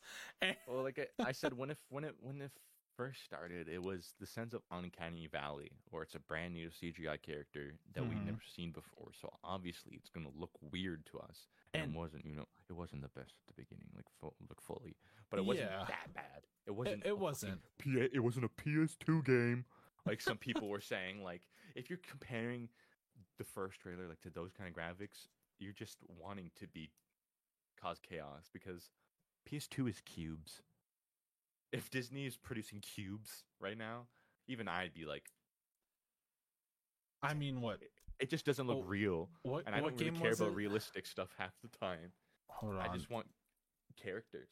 Wait, what was the first Tomb Raider game? It was 1996 Tomb Raider game. PS1. It came out on, it was for DOS and PlayStation. Bro. PlayStation 1. Whenever I think of, like, when people talk about, like, old video games, that's the first one I ever think about, like, when it's around that era, only because, and we can cut this out, I'm leaving a stream marker here so you know where it's at, because she has triangle tits. We need to cut that out. It's literally, they look like this. That's like a meme in the gaming community. Yeah, I know. I'm just like, all I think about whenever we started. That's where we started in gaming, bro. They were triangles at one point. Triangle tits. And now there's animators that, spend their whole life on just that alone. Right. To animate it. Right. And so another thing I wanted to mention real quick about because we were talking about CGI, the difference between She-Hulk, like, and Jen. There's so much, like, they literally have to do her whole entire body. Now, see, with Mark Ruffalo, they really got to do, like, the head down. But if you think about, like, with, like, his head and his hair, they really don't have to do a lot. Like, because Mark Ruffalo's hair is about the same that it is as Hulk. Yeah, he doesn't have long hair. Right. And so when you change it from, like, literally from one hair to completely different hair, like, the CGI that has to be done, because I've heard that one of the most difficult things ever to do is hair and then lips, because go ahead, because it's so hard, because everyone's lips move differently. And so kind of tying in, like when they did the deep fake for Luke, so the first time they did it, I don't remember what they used, but the hardest part was the lips. If you look at it, the lips are horrible. It was disgusting. Right. And then that looked like a video game. Right. And then they did it better. Obviously later on they learned, I think they used different software or whatever. But those are like the hardest things to do. And when the fact is that she's talking a lot and moving a lot and all that, it's like, it's hard to get that model right. Even the lips in this, even on Hulk, sometime I was like, mm-hmm. for a few times, but I understand because that's the hardest. Yeah. And hair, I know that because that's the little old Pixar brain in me. People having to literally animate every single hair on Sully's body in Monsters Inc. Mm-hmm. Like, bro, yeah, I couldn't even imagine animating hair. Like, oh, he moved not even an inch in this frame. I gotta animate a million hairs. Cool. I love my job. Like, that's crazy. And that's why I appreciate them still. I don't mm-hmm. care what it looks like unless it's like super bad. Like I said, the one Thor thing, and they fixed it. Yeah. And I didn't even care that much. But I know it's people behind this who are getting their stuff reamed out of them. Mm-hmm. And if it gets better too. So, but her hair is like, you can see it when she moves that it's like done well as well. Right. And so like, oh, kind of to clarify what I'm talking about for people who may not kind of quite understand what I'm saying, because I didn't really explain it too well. When you look at like Mark Ruffalo and his hair, you can probably just paste an image of his hair on a model and it's fine because he has short hair. It doesn't have to move. When you start adding like flowy hair and stuff like that, and when the character moves and the hair swooshes from one side to the other, that's when you start to get into like really bad parts of like not bad parts CGI, it's just more difficult to mimic that. And I don't know, I just feel like it was a lot easier for and also for Mark Ruffalo, because if you also think about Mark Ruffalo, he's also one of those people who when he talks his lips doesn't move that much. Yeah, that's true. So I don't know, I think that just overall they're just having a hard time because it's a brand new model, and I mean they just got to do a lot of moving parts. Brand new model, and it's the time. Like I said, the what? Biggie, get your words out. The pace. And that's what I was trying to say. The pace that they're shooting out these things now is crazy, mm-hmm. and that's why it's looking like this, and it's understandable. But I'm not going to go, the MCU is over because something looks bad. Oh, this is such a bad show. And I think something else that a lot of people don't grasp is like the difference between the two bodies. It's like, because with the Hulk, it's easier for it to look good because it's different. They're allowed to do like different shades of color on the body itself. Like when you think about the Hulk, you think he has like some type of hair on his chest, you know, he's got the like huge muscles. But when you put that in a typical type of like, when you're putting that in like a female body like She-Hulk, she is made, it's hard to show the tone between mm-hmm. like in the body, especially when, you know, obviously the whole thing about like, you know, that is societal, is like they got to be completely clean, so, and everything. So like telling the difference between a bicep and like having a muscle, and it's a feminine figure, it's a lot harder than a male bicep with like when you're talking about like how it looks in the comics and stuff like that too. I don't know, that's just kind of I agree with that. And it's one of the things that I saw and I like to bring up as well, that Hulk, he has all like his wrinkles and his defined features. She doesn't have that. One, because she's a woman, she has smoother skin. Two, because she wears makeup. When she transforms into She-Hulk, she still has foundation and stuff on or whatever. She's still a woman, so like whatever she's putting on her face, mm-hmm. like that still smooths her out too. And that was one of the big things. That's what the Hulk has on his face too. You see all his wrinkles. He doesn't have makeup on his face. Like, and that's what I meant to say. That right there was like the smoothness of like the skin. That's what I meant to get at. I didn't really know where I was going with it because I started to lose my words. I brought you there. There you go. Yes. You spoke what I had on my mind. That's what it is. Yeah, they got smoother skin than us. That's what it boils down to. I think it's easier to make rougher skin because there's more like detail that you can point out? Rougher skin to look good, yeah, because you can animate like the light bouncing off the cracks and stuff, right, which looks smooth. You're like, okay, how do I make that look good? Right. That's when the light just bounces off her, and you're like, oh, die. Yeah, and I mean, you can probably look at like one. You can probably look at an image side by side and look at their arms. I just want you to look at their arms compared to one another, and you can tell how one CGI is probably a lot easier than the other just because of the roughness and smoothness of the skin. So yeah, who knew we were gonna start talking about CGI? It's She-Hulk. It's part of the show now. It is, honestly. But I think is that about it? She won the case because all the men, you know, were like, yeah, she used She-Hulk. She's She-Hulk. Yeah. And then the tender moment. Oh yeah, and then it ends with her going to get her suit. She gets, you know, her actual suit, and then she gets handed the something extra, and she's like, "Oh, I don't need this," but we know it's the purple suit from the trailer. Right. I can't wait to see that. And it's like, what? Like, what's she gonna wear it for the first time for? That's what I'm excited for. Like, when is she gonna be like, "I need this," or is it gonna be like, are they gonna pull? They can pull cringy superhero, and is she gonna have it under her lawyer's clothes? Oh my gosh, she's so gonna do that. And she just rips it off.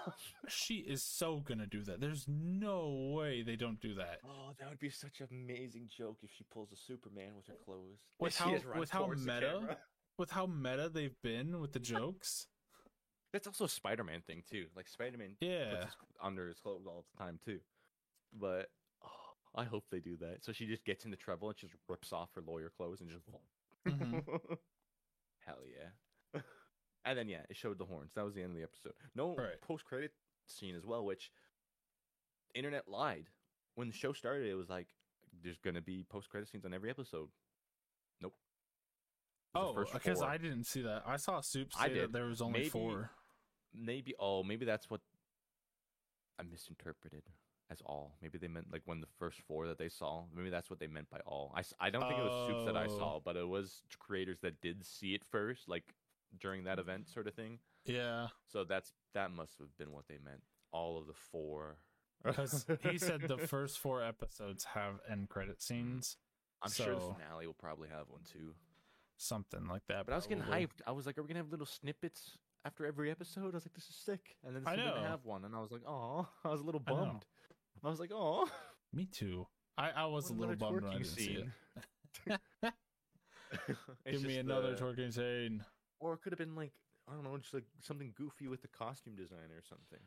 God, we're going to have a completely straight cis male view whenever she gets in that outfit. Like, we're just going to go nuts, okay? I'm already warning you guys first. Like, we already I think that was, like, the first thing the internet went wild about when they showed off her booty in the trailer. Right. Everybody was like, what? That was, like, the first thing. I think Aaron Voss even said something about it in his breakdown. He's like, we're not going to talk about it, but...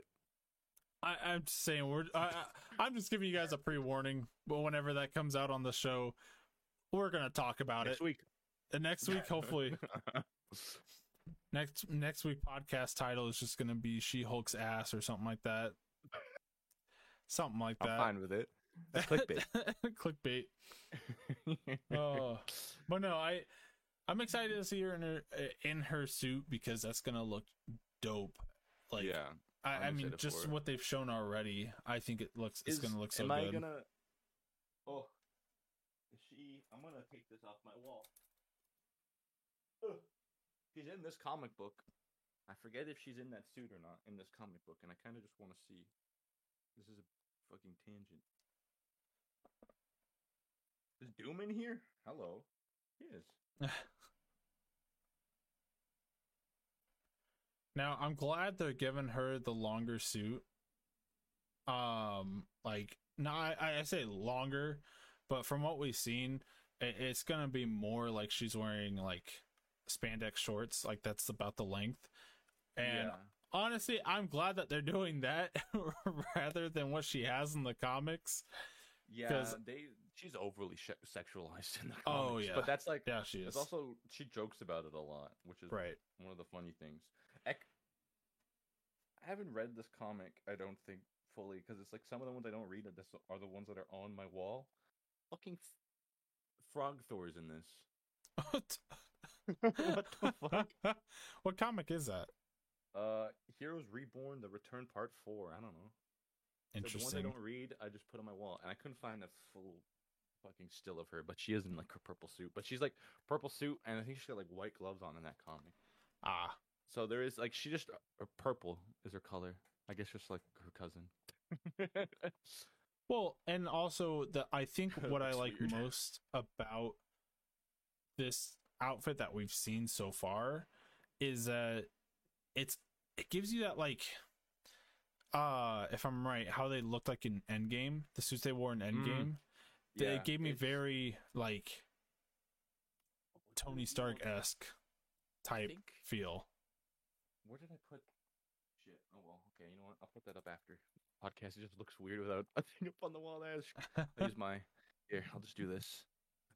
Because when they were talking about it, she was talking about the stretchy material. She's definitely wearing that underneath her normal clothes. Oh yeah, she's just gonna have that on, right? Because then when she turns into Jen, she'll just and it'll just be on her. Because I don't know if you remember like fully what it looked like in Endgame. And I do. It's the white and red suits. Yes, I almost bought the hoodie that they released after. I was like very close.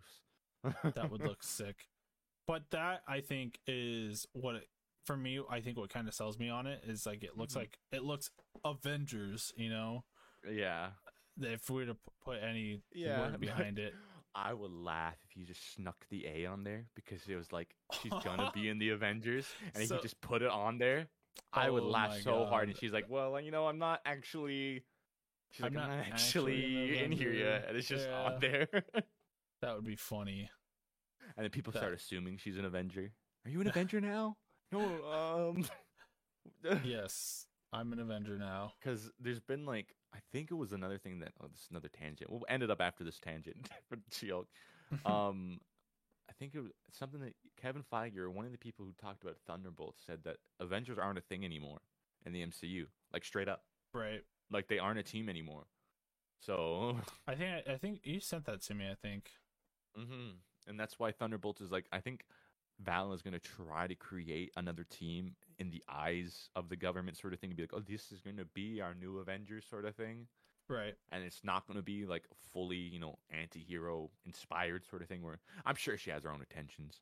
I'm sure. But I feel like that's what it's going to be to the world. This is going to be like, she's going to be like, this is your new Avengers. Like, here's your Captain America, which is, what's his name?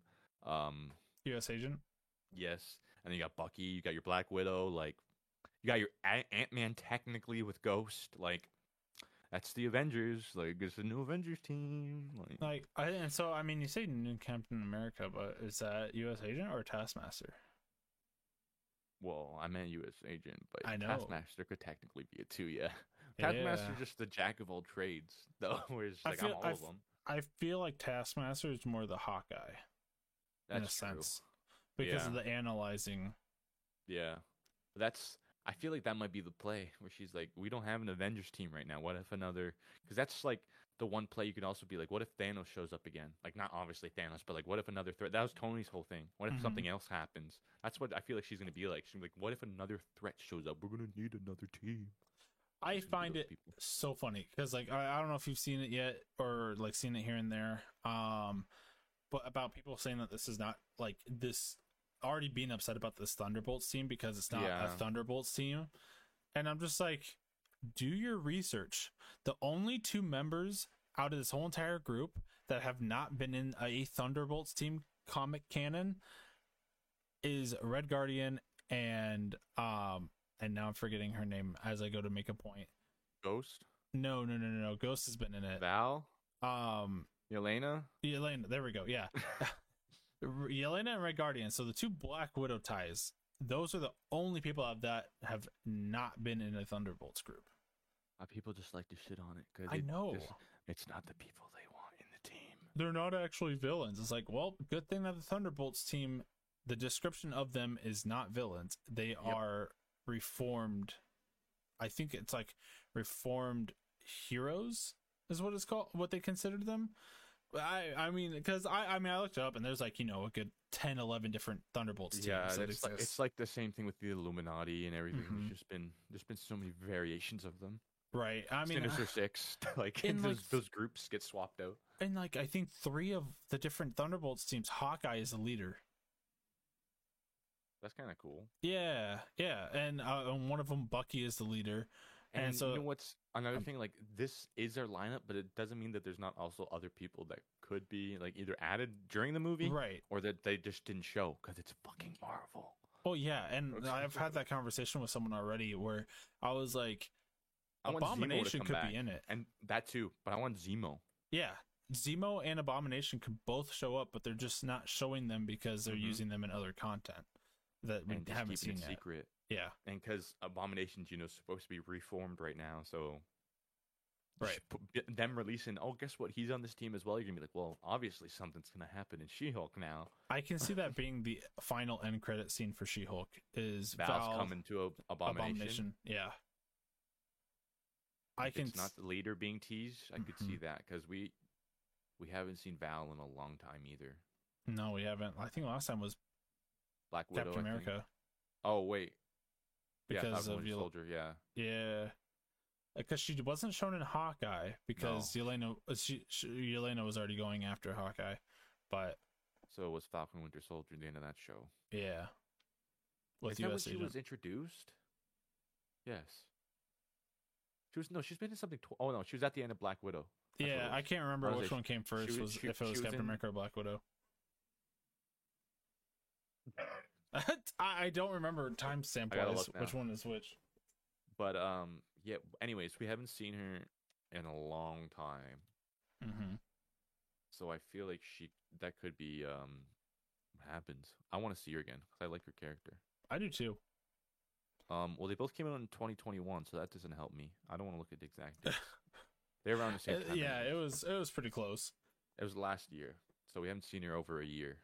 So I feel like, oh damn. I feel like that's possible now. What if we're still talking about this tangent on She-Hulk?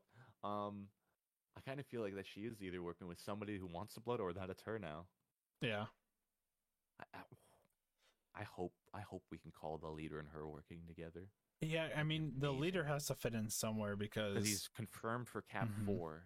So that's the plausible thing that I think is going to happen now is Val and him, or just Val. But he does have to come in somewhere. I feel like that might happen because he could be fully reformed too. Like he might not be lying, and then she could come in the post-credit scene and be like, you know, you could have a chance to, you know, make yourself something better again, right? Or like make a new name for yourself. And he's like, oh, okay, right?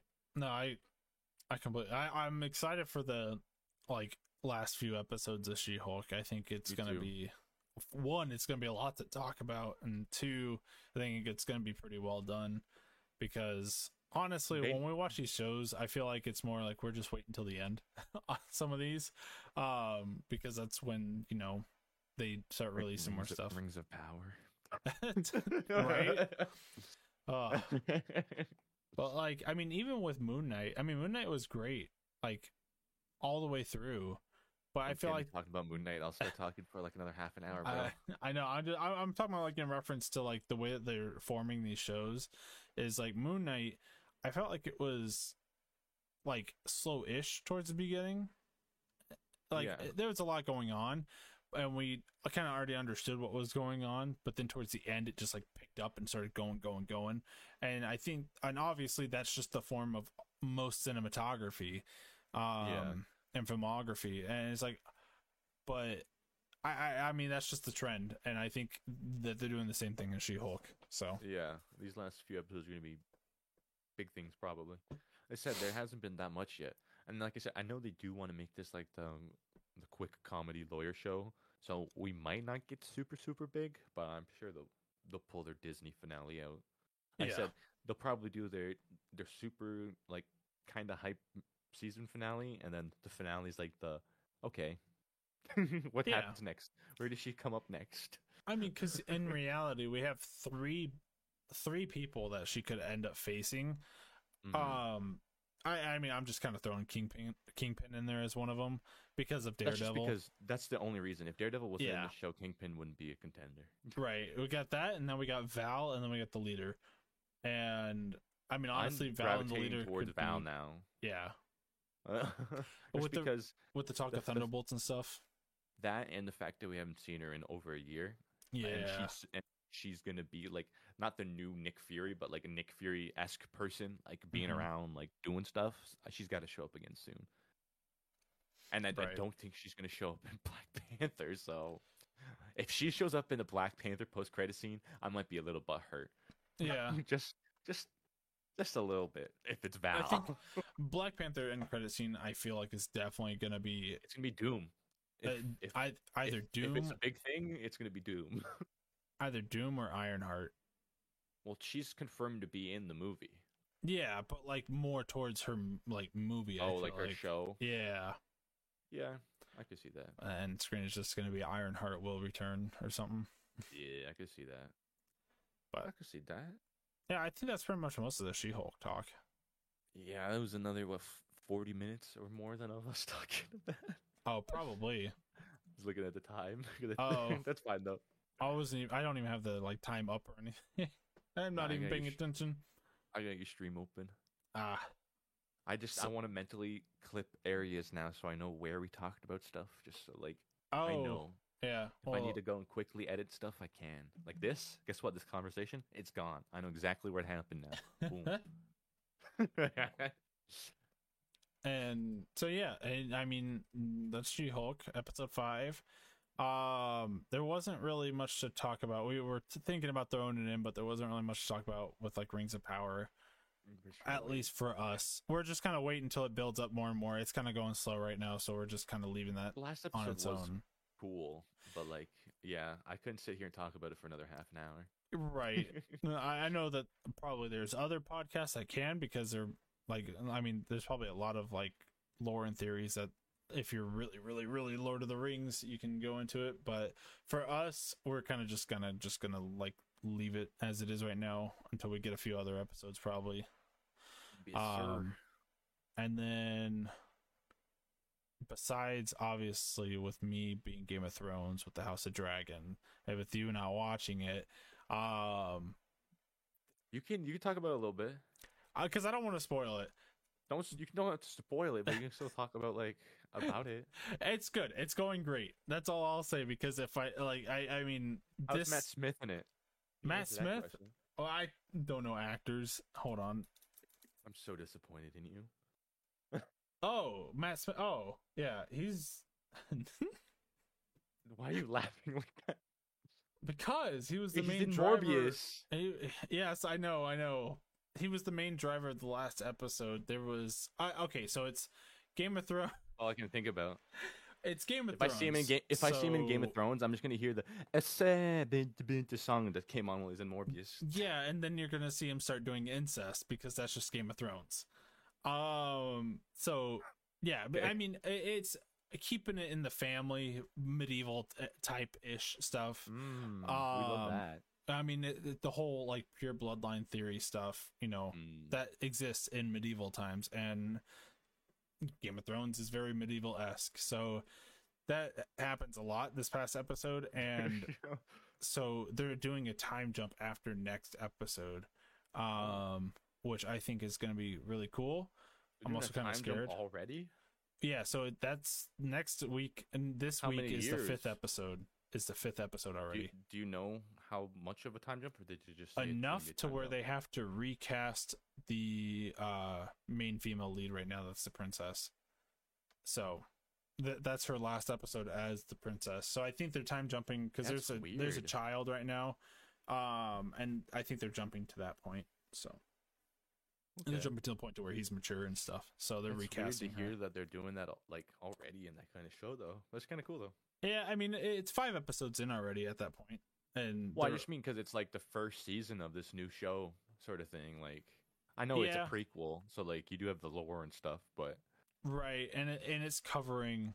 Like, there's a lot of lore in that family to cover.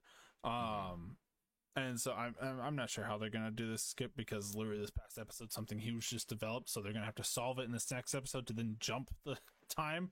But yeah. I don't know. That's kind of it, without really spoiling it.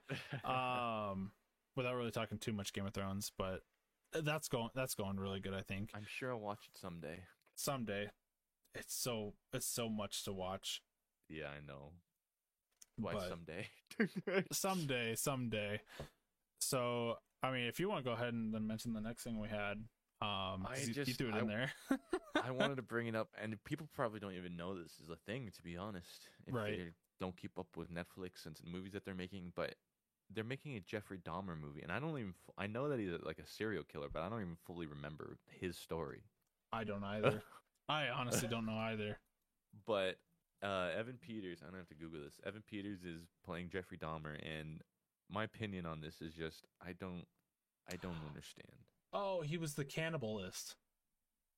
Oh,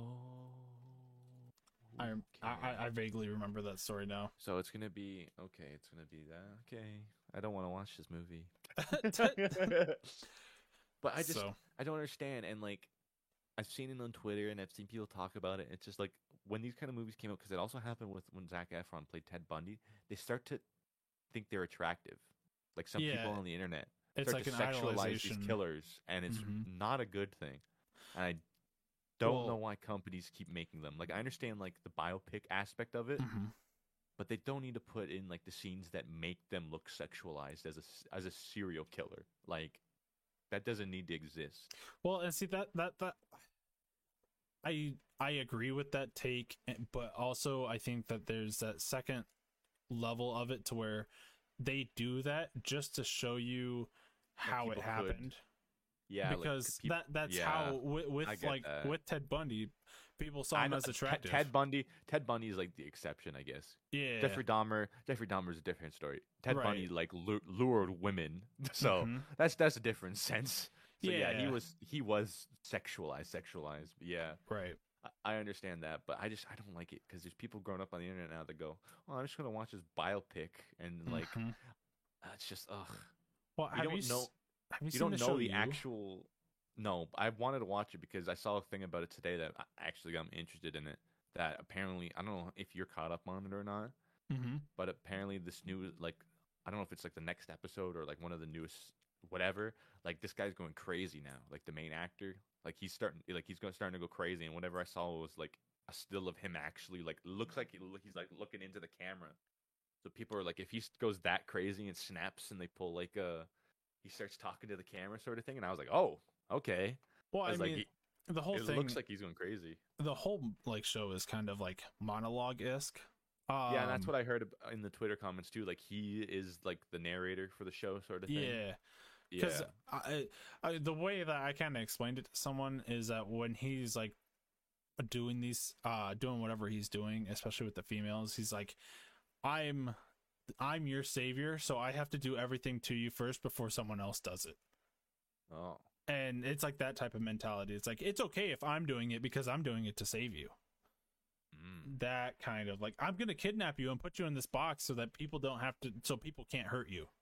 So people can't kidnap you. Right, exactly. That's the idea of it. Like I have seen that show around, and that's like that's okay. Like that's you creating a crazy person and making a story.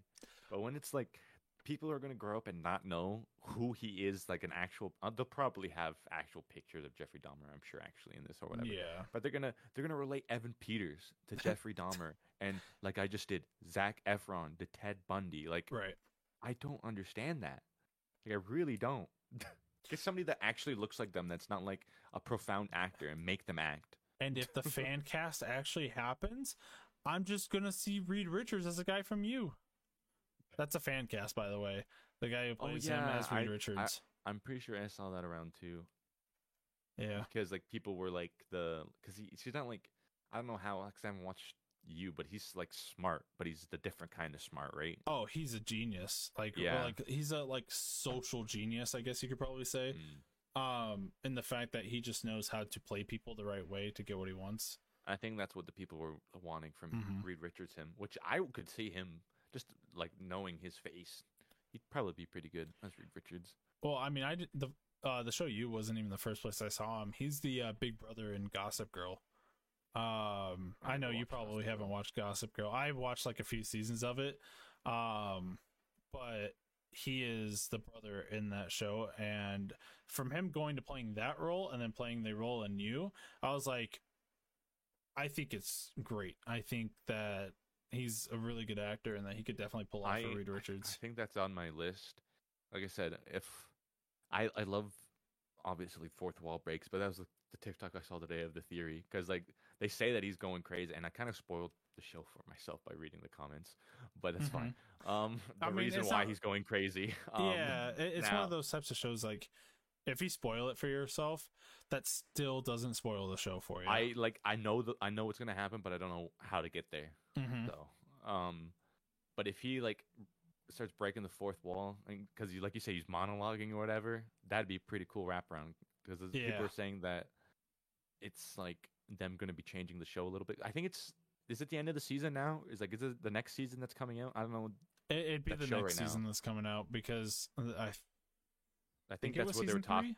I think that's where that's what they were talking about, them switching it up for the next season, because that would be pretty cool. Because I'm assuming the story now is did it end off on something you want to pick up for another season?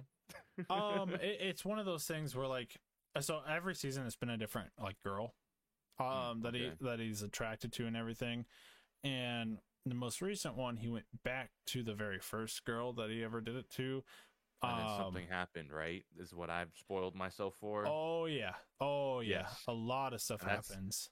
Okay. Well, I meant like a big thing. Oh yeah. Okay. Big thing happens. And so at the end of that season, blah blah blah, he ends up going to France. And so then it picks up with him walking out a cafe talking about another girl.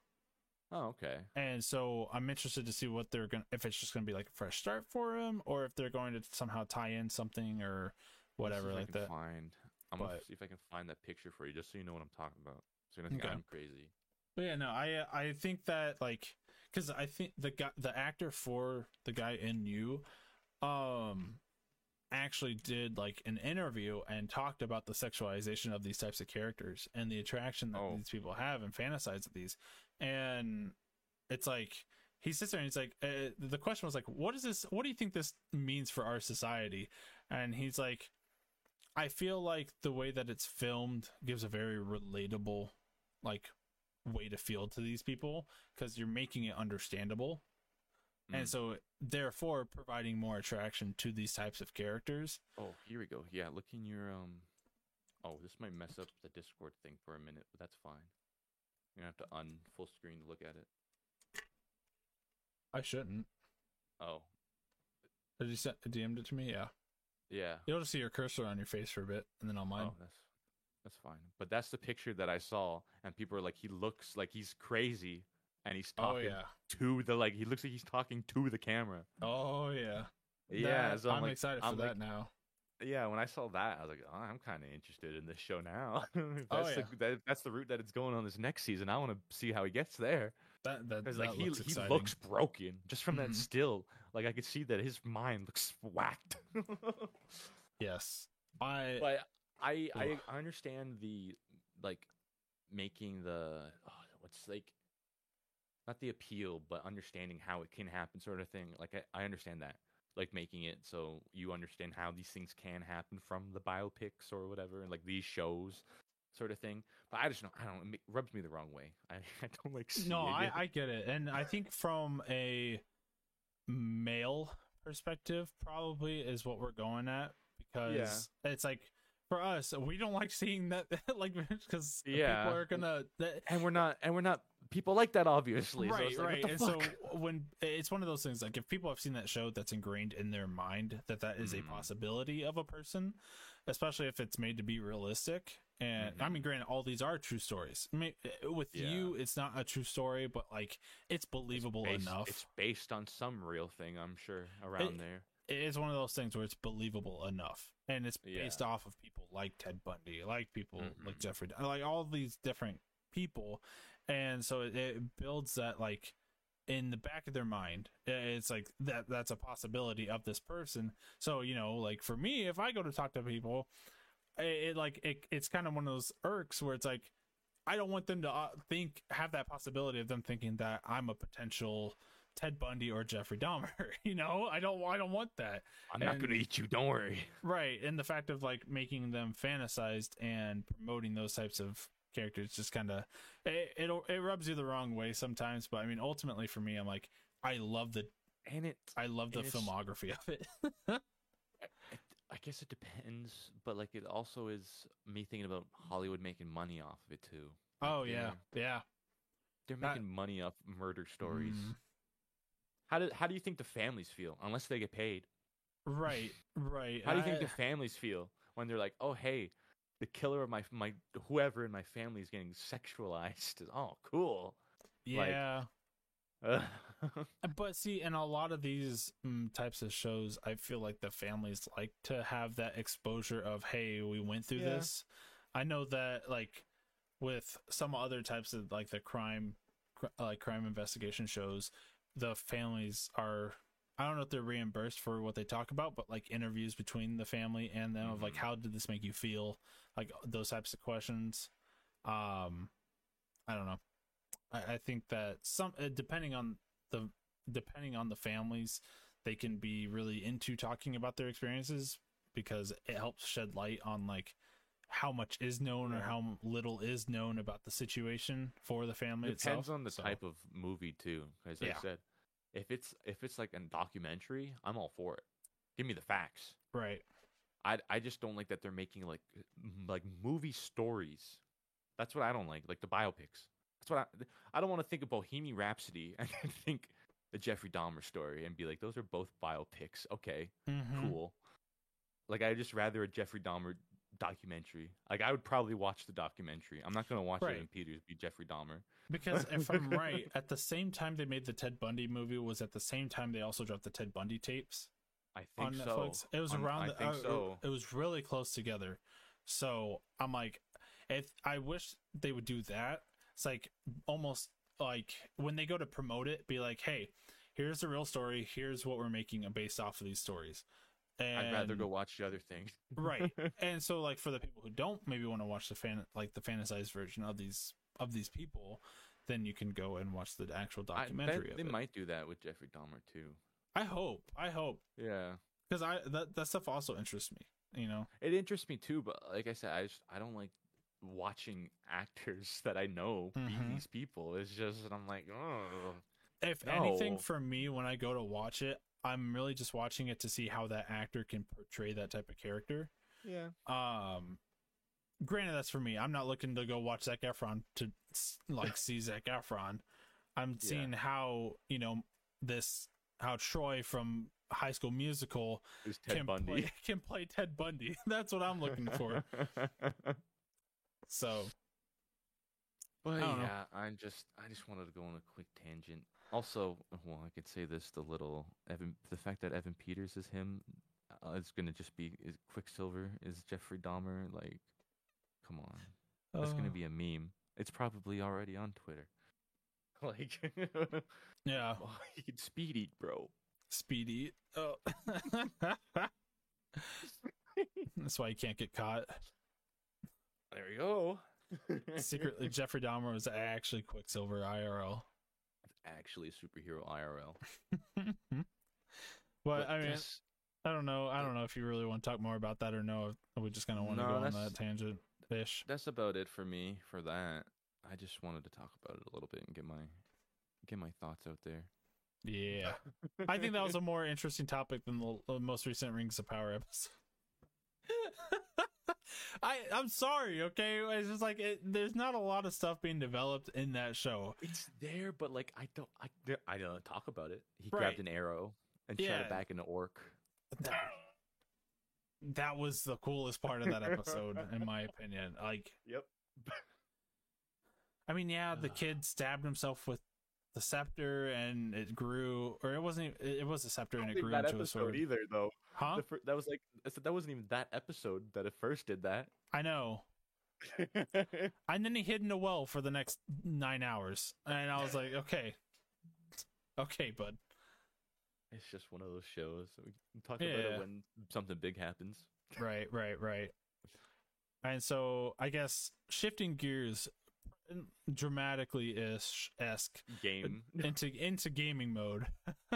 I know that's a lot of stuff you're excited about, like a lot of stuff that this podcast, like, you're kind of hyped about, which is fine because it's all like stuff that's going on right now, so it all kind of fits. That's true. Zelda getting announced is topical, and I can't wait. The fact that this was supposed to be out this year. Like, this Zelda sequel, I think, was supposed to be in, like, I think Christmas this time or something, and then got pushed back. And I was like, that's fine. I was like, give all the time you guys need to make an amazing game.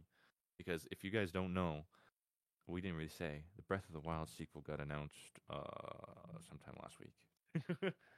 I don't remember when you messaged me about it. It's like May 13th next year or something. It's in May. Mm-hmm. Anyways, I'm hyped because I didn't think it was going to be in May. I thought we were like, when they were like, it's delayed, I thought it's going to be a lot longer. And I know you haven't played these games, so I'm going to be here being a little nerd.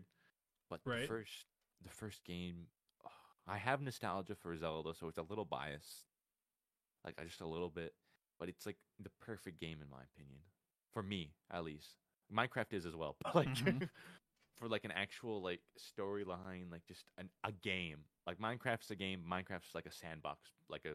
You just go play in it. For an actual game, this is probably my favorite game. Just the mix of nostalgia from me growing up on Zelda, of like everything. All your like characters in that game are just stuff you grew up on. You know, the characters are just reimagined in this world or something. All the music, all that kind of stuff. It's just But it's basically Elden Ring and Nintendo, and that's why I want to. That's why I want you to play. When you said that kind of intrigued my interest a little bit. It's intrigued like not, my interest. It's not like full Elden Ring, where like Elden Ring you could literally basically go do whatever you want whenever, right? Like you go fight what boss whenever. There's you could run up and try to fight the first boss, but I don't know how far you'd get in this sort of thing. Yeah, but it's a giant open world that it's like nothing really like any of the other Zelda games. Like there's been worlds that you go and explore in those games, but like this is just one big open world that's like one of those worlds that you just want to explore. You just want it, like not even just for the story. You just like, I want to go around here. I want to explore every nook and cranny, and that's why I'm like, I'm excited.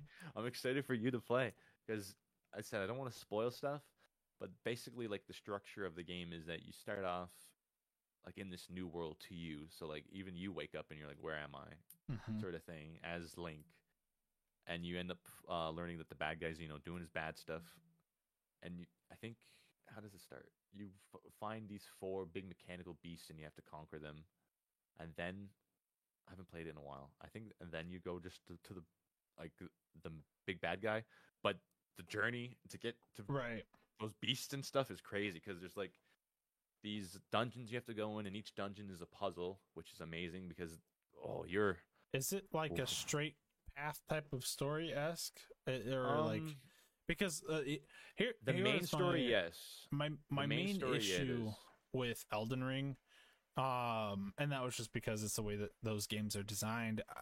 It's my problem because I haven't really played those games before. This was my first real like Dark Souls-esque type game, especially by open software. There was no direction.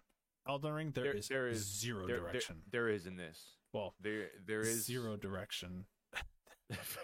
When you get to like one of these like waypoint, like it has like on the map a point, like it just shows you a direction on where to go, and it doesn't give you any more information. It's a lot better than that because you'll actually get quest lines and you have a whole quest log, so you can go between them and click what you're doing and stuff. So it's a proper questline game. Okay. But it's just a lot more open where you can there's so many like side quests and stuff. Because the main quest, like it's long, but like now that I think about it, it's not the long, because like I said, the journey to get to those beasts is the long part because the map's huge. Like the map's insanely big. So the journey is like the big part, and just all the stuff in between is so much fun. I know you're gonna have a fun time. I don't want to spoil stuff. And a lot of it's not going to land super, super hard because you don't have nostalgia for Zelda that much.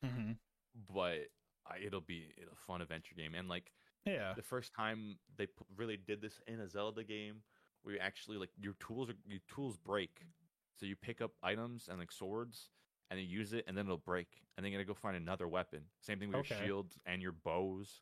Like you constantly have to go find more items, and that's what makes it a fun RPG as well. Like you don't just have one item, and you have that for the rest of the game. There's one that you get that doesn't break. I won't spoil that, but there's one. But for the most part, they all break, and that's like another thing you have to think about, because you have to be like, okay, once I'm going into this kind of battle, what am I going to use? What am I going to utilize? Mm-hmm. It's just, it was so much fun when it first came out. I think that's the reason I got a Switch, actually, because it came out, I think, with the release. I think that was like one of the games, like main title when it came out, and I was like, Dad, I need this. I need to play this Zelda, and it was the first thing that I got. Right. I binged it, dude, because it's such a fun one. Like I said, there's dungeons, and I don't want to explain everything to you so you can like experience it. But the dungeons, there's so many dungeons, and once you hit like a certain point, I think it's like 4 or 5, you can either get stamina or health. So that's another thing that makes you want to go and do literally all of the dungeons on the map, because you can just max out your character. Right. It's one of those type of games. That's likely something I'll do, probably. Like you'll love this game for your brain, because there's not achievements. And that's what I thought about when I pitched it to you, when I told you about it, and you were like, "Oh, that's not really achievements." I know your collector brain will still love this game. Yeah, it's one of those things where, like, if I didn't play Elden Ring for the achievements, it was a side factor that, you know, obviously I'm an achievement hunter, so like the achievements were on Xbox. That's why I bought it on Xbox rather than buying it on PC. Yeah. And so playing through it, I did my cleanup at the end, like I normally do. But no, I played Elden Ring to play Elden Ring itself. And the one thing with Elden Ring that I complained about was the like lack of direction, was that to get past a certain part of the world, you had to get 2 pieces of like 2 pieces of one like thing. And you had to, and one of them was in this corner of the map, and one of them was at this corner of the map. Did they tell you where they were? Nope. Good luck. And I don't think I want to play Elden Ring anymore. And in this corner of the map, it was at the top of one out of 4 towers. And literally, I looked it up, and that's I was streaming it. My ADHD would go insane in that game. I don't think I want to touch it anymore. Like. And it sucks, but it doesn't. If you look it up, it's not bad. Yeah, but then you're running on a guide, and you're like, well, I'm not playing this game in my own experience. And I will say, so I looked up a guide to get a certain weapon because I wanted to do a certain type of damage. Mm-hmm. And so I went to that tower. I did end up going to that tower, so I already had that piece, and that was because I went to go try to get a different weapon, and I stumbled across it. Now, if you're not looking for that type of weapon or not looking to farm a certain area, then you're out of luck. Because I was trying to farm some different bosses, and that just eventually led me there to it. But I mean, honestly, if you don't look it up, you're probably gonna spend hours and hours just adventuring around, and that's what they built the game for. Yeah, and that's why people dove hours into the game, and. Actually, Zelda's not like that fully, but you can get lost in it because it's fun. It's fun to adventure. It's not tedious too. It's not like, oh, I have to do this. It's like, nah, I want to get full health. Give me all the dungeons. I want to get a full, because you have a stamina wheel. And one of the other fun things that I love about this game, almost everything's climbable. It's like Assassin's Creed kind of. Yeah. Like, you walk up to a mountain, you just start going up the mountain. So that stamina wheel is another thing you want to, get good. It's just like, it's one of those things that you want. It's just, and there's so many, and there's like it's a little seed thing that you collect, and that upgrades your inventory as well, like stuff you can hold. So like you want to go collect all those seeds, and those are like puzzles just out in the world. Like, it's such a fun game for just collecting stuff, and they're not being achievements. I didn't even think about achievements until you brought it up to me. I was like, oh yeah, there's not in this game. Well, it's Nintendo as well, but I was like, oh yeah, there's not, just because the core game's fun. Yeah, and there's expansion for it as well, but I know you probably wouldn't care about it. I didn't buy it either, but there's like a little extra missions after the game and stuff. But Right. And like, oh, you talk about the climbing thing, and that was another thing with Elden Ring that kind of got me thinking here just a second ago, was that the terrain they build Elden Ring with is like, to get to this one point, you can go like 2 or 3 different ways, mm-hmm. and you can maybe get to it a third way if you do a jump correctly or whatever. But like, you're walking on the edge of a building. It's not a pathway. You know, you jump down to a, like, you know, like how where gargoyles will sometimes stand on like a edge of a roof or something like that. That's the path, and you got to find it yourself. And if you fall off and die and don't get back to that spot, you lose whatever money you had. And obviously, I don't think, you know, Breath of the Wild is like that, where if you die, you have to make it back to the point or you lose your like currency that you had. No, if you die, you just go back to your checkpoint. Yeah. And you're like, I got everything still.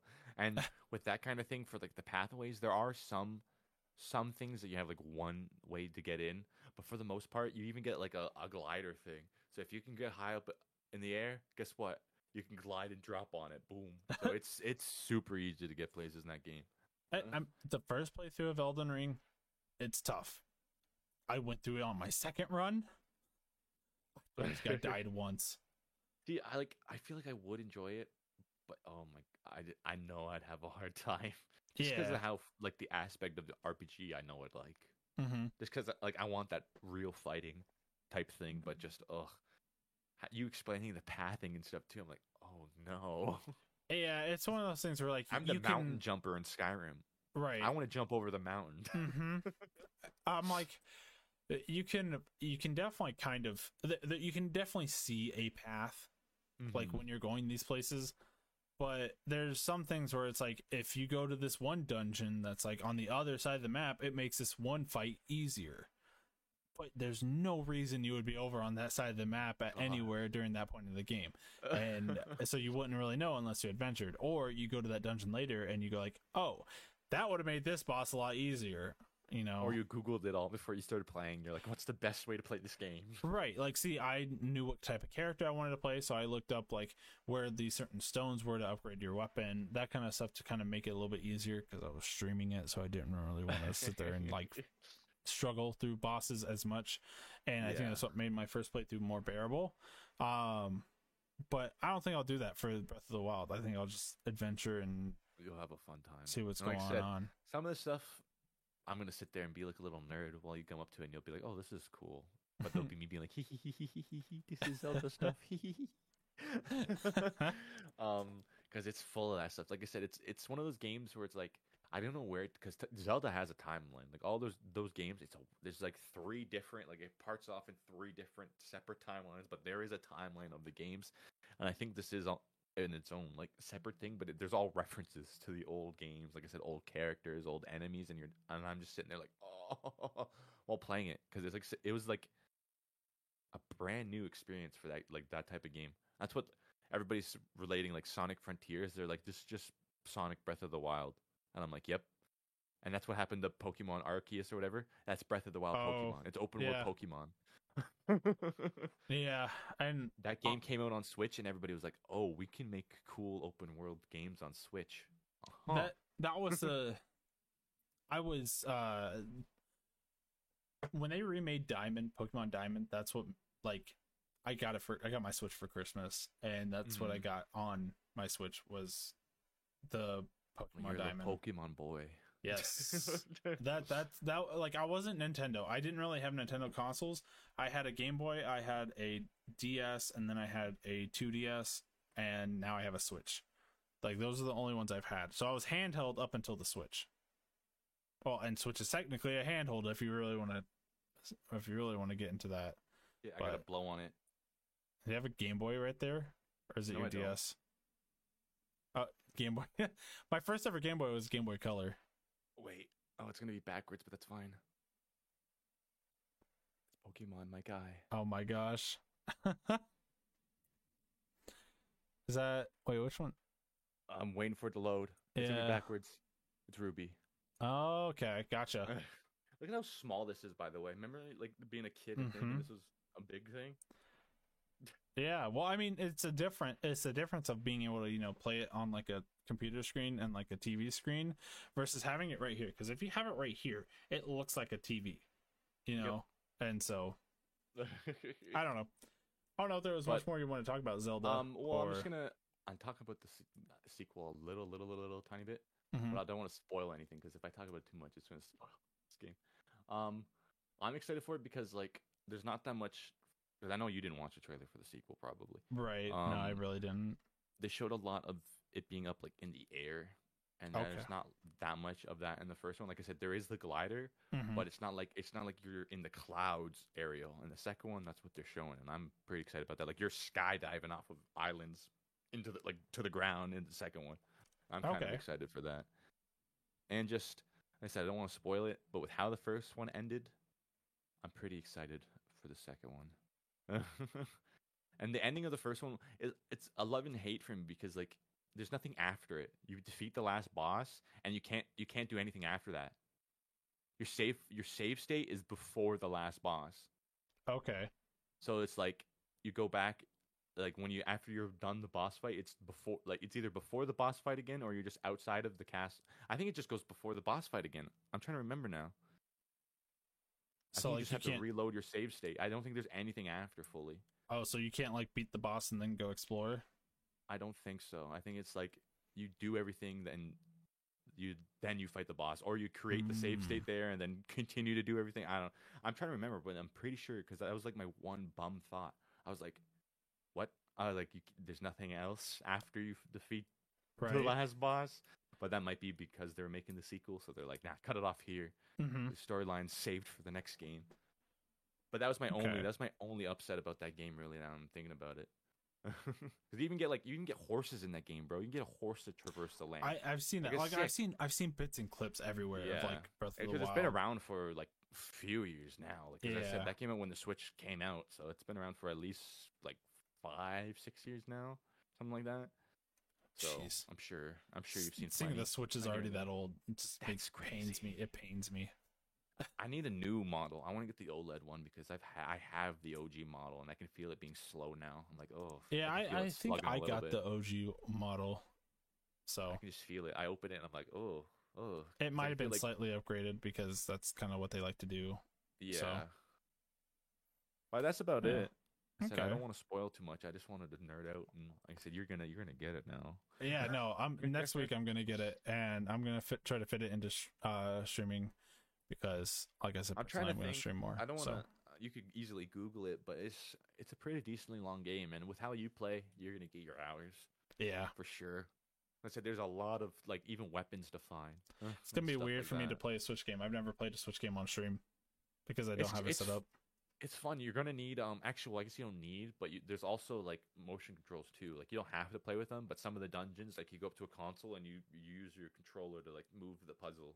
Yeah, because I don't have like I just have the Joy-Cons and the original, like the actual where they slip into like a controller type thing. Yeah. So that's all I have. But you don't. I don't think you can turn that off. So it's up to you gameplay wise. Yeah. If you like motion control or not. I'll probably see how I feel about it, but. Mm-hmm.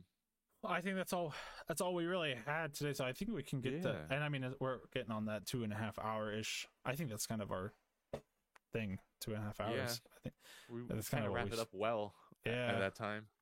So I think right now we're gonna go into chat. If you got any questions or anything, I did see that a couple questions were asked throughout the point. Winner, if you're still here. You asked about Doom. We're talking about Dr. Doom, if that clears anything up for you, for the Marvel universe. Just saying Doom is... Yeah, I guess if, like, you know, you don't really, like, if you're not super into it or it doesn't really click with you. We're talking about Dr. Doom, because I saw CJ, you also talked about, you said it was a video game. That's true. Doom is a video game, but that's not what we're relating to. We're talking about the Dr. Doom. Dr. Doom. In the MCU. But yeah, if anyone has any questions they want to ask or anything like that they want to want us to talk about just real quick, go ahead and drop that. If not, we're kind of gonna wrap it up. Next week is gonna be exciting. Yes, sir. Because not only will we have She-Hulk, we'll have Andor. Oh yes, we will. I'm excited for Andor. I am too. I'm very excited for it. I've heard a lot of good things. I didn't express it last week, and I like because rewatching some of the stuff, I'm just like, man, I really look like I put the show down, and I did not want to. Like honestly, I thought you were gonna like talk more about it when we were talking about it, but I was like, you were just like, you're like, yeah, it's Andor, and I was like what? Because in my mind, I'm thinking it's the rebellion. We've heard the story quite a few times, but I'm excited that it's a different direction. I am excited for this show. I just want to put that out there. When I looked at it, it looked like I was fed up with it, and I apologize if I gave off that vibe. I'm not already fed up with Andor. I'm just like I said last podcast, it's just like on the tier of like the three things that got released, it was my third one. And but I am excited for it. It's coming out Wednesday, right? Wednesday? Yeah, and it's that and it's isn't it like 12 episodes or something that's said to be? Probably, and the first 3 episodes are dropping on Wednesday. Oh my god, we're gonna have so much to talk about. Oh my god. Yeah, it's the 3 episode premiere on Wednesday. So geez, Saturday, if we don't get much news wise, Saturday might just have to be that and She-Hulk. Oh my gosh, I swear if we get Daredevil this episode and we have the 3 episode premiere of Andor, it might just be that. It's gonna be those two. Depending on how Twitter works over that week. Like if we get some big Twitter news, it might have to slip in, but it might just have to do that. We might have to do like a quick like Twitter recap and not really talk too much about it and just like kind of announce it. But yeah, no, I'm excited. I like how with the shows they've been doing these whole like 2 episode, 3 episode premieres. Like I said, they're smart on how they structure them too, which is what I like. They usually like when they do that, whatever like 2nd or 3rd episode ends on some kind of cliffhanger, and you're right. Like, ooh. Yep. So yeah, that's pretty much it. I didn't see any questions come through in chat, so I think we're good. Yeah, I think we're kind of good to end it there. So yeah, next Saturday, guys. We will be, it'll be Andor and She-Hulk, it sounds like already. So, talk our asses off. Yep. Go make sure to follow us on all our socials. We got it right there. And on our table. Yep. On a right there on the ledge of our table. And then we also have the Discord. It's been kind of going through if you guys haven't joined yet. And there you can also find more socials and also talk about things that you want us to talk about. So other than that, I think we're going to head out, call it a night. I don't have anything else. If you got anything else, Biggie? I'm good too. All right. Well, we will see you guys next Saturday. Yeah. Next Saturday. Yes, and in a week. Right. And since it's on my channel here, I'll see you guys on Monday for my streams. But other than that, peace out, guys. And we'll see you next week.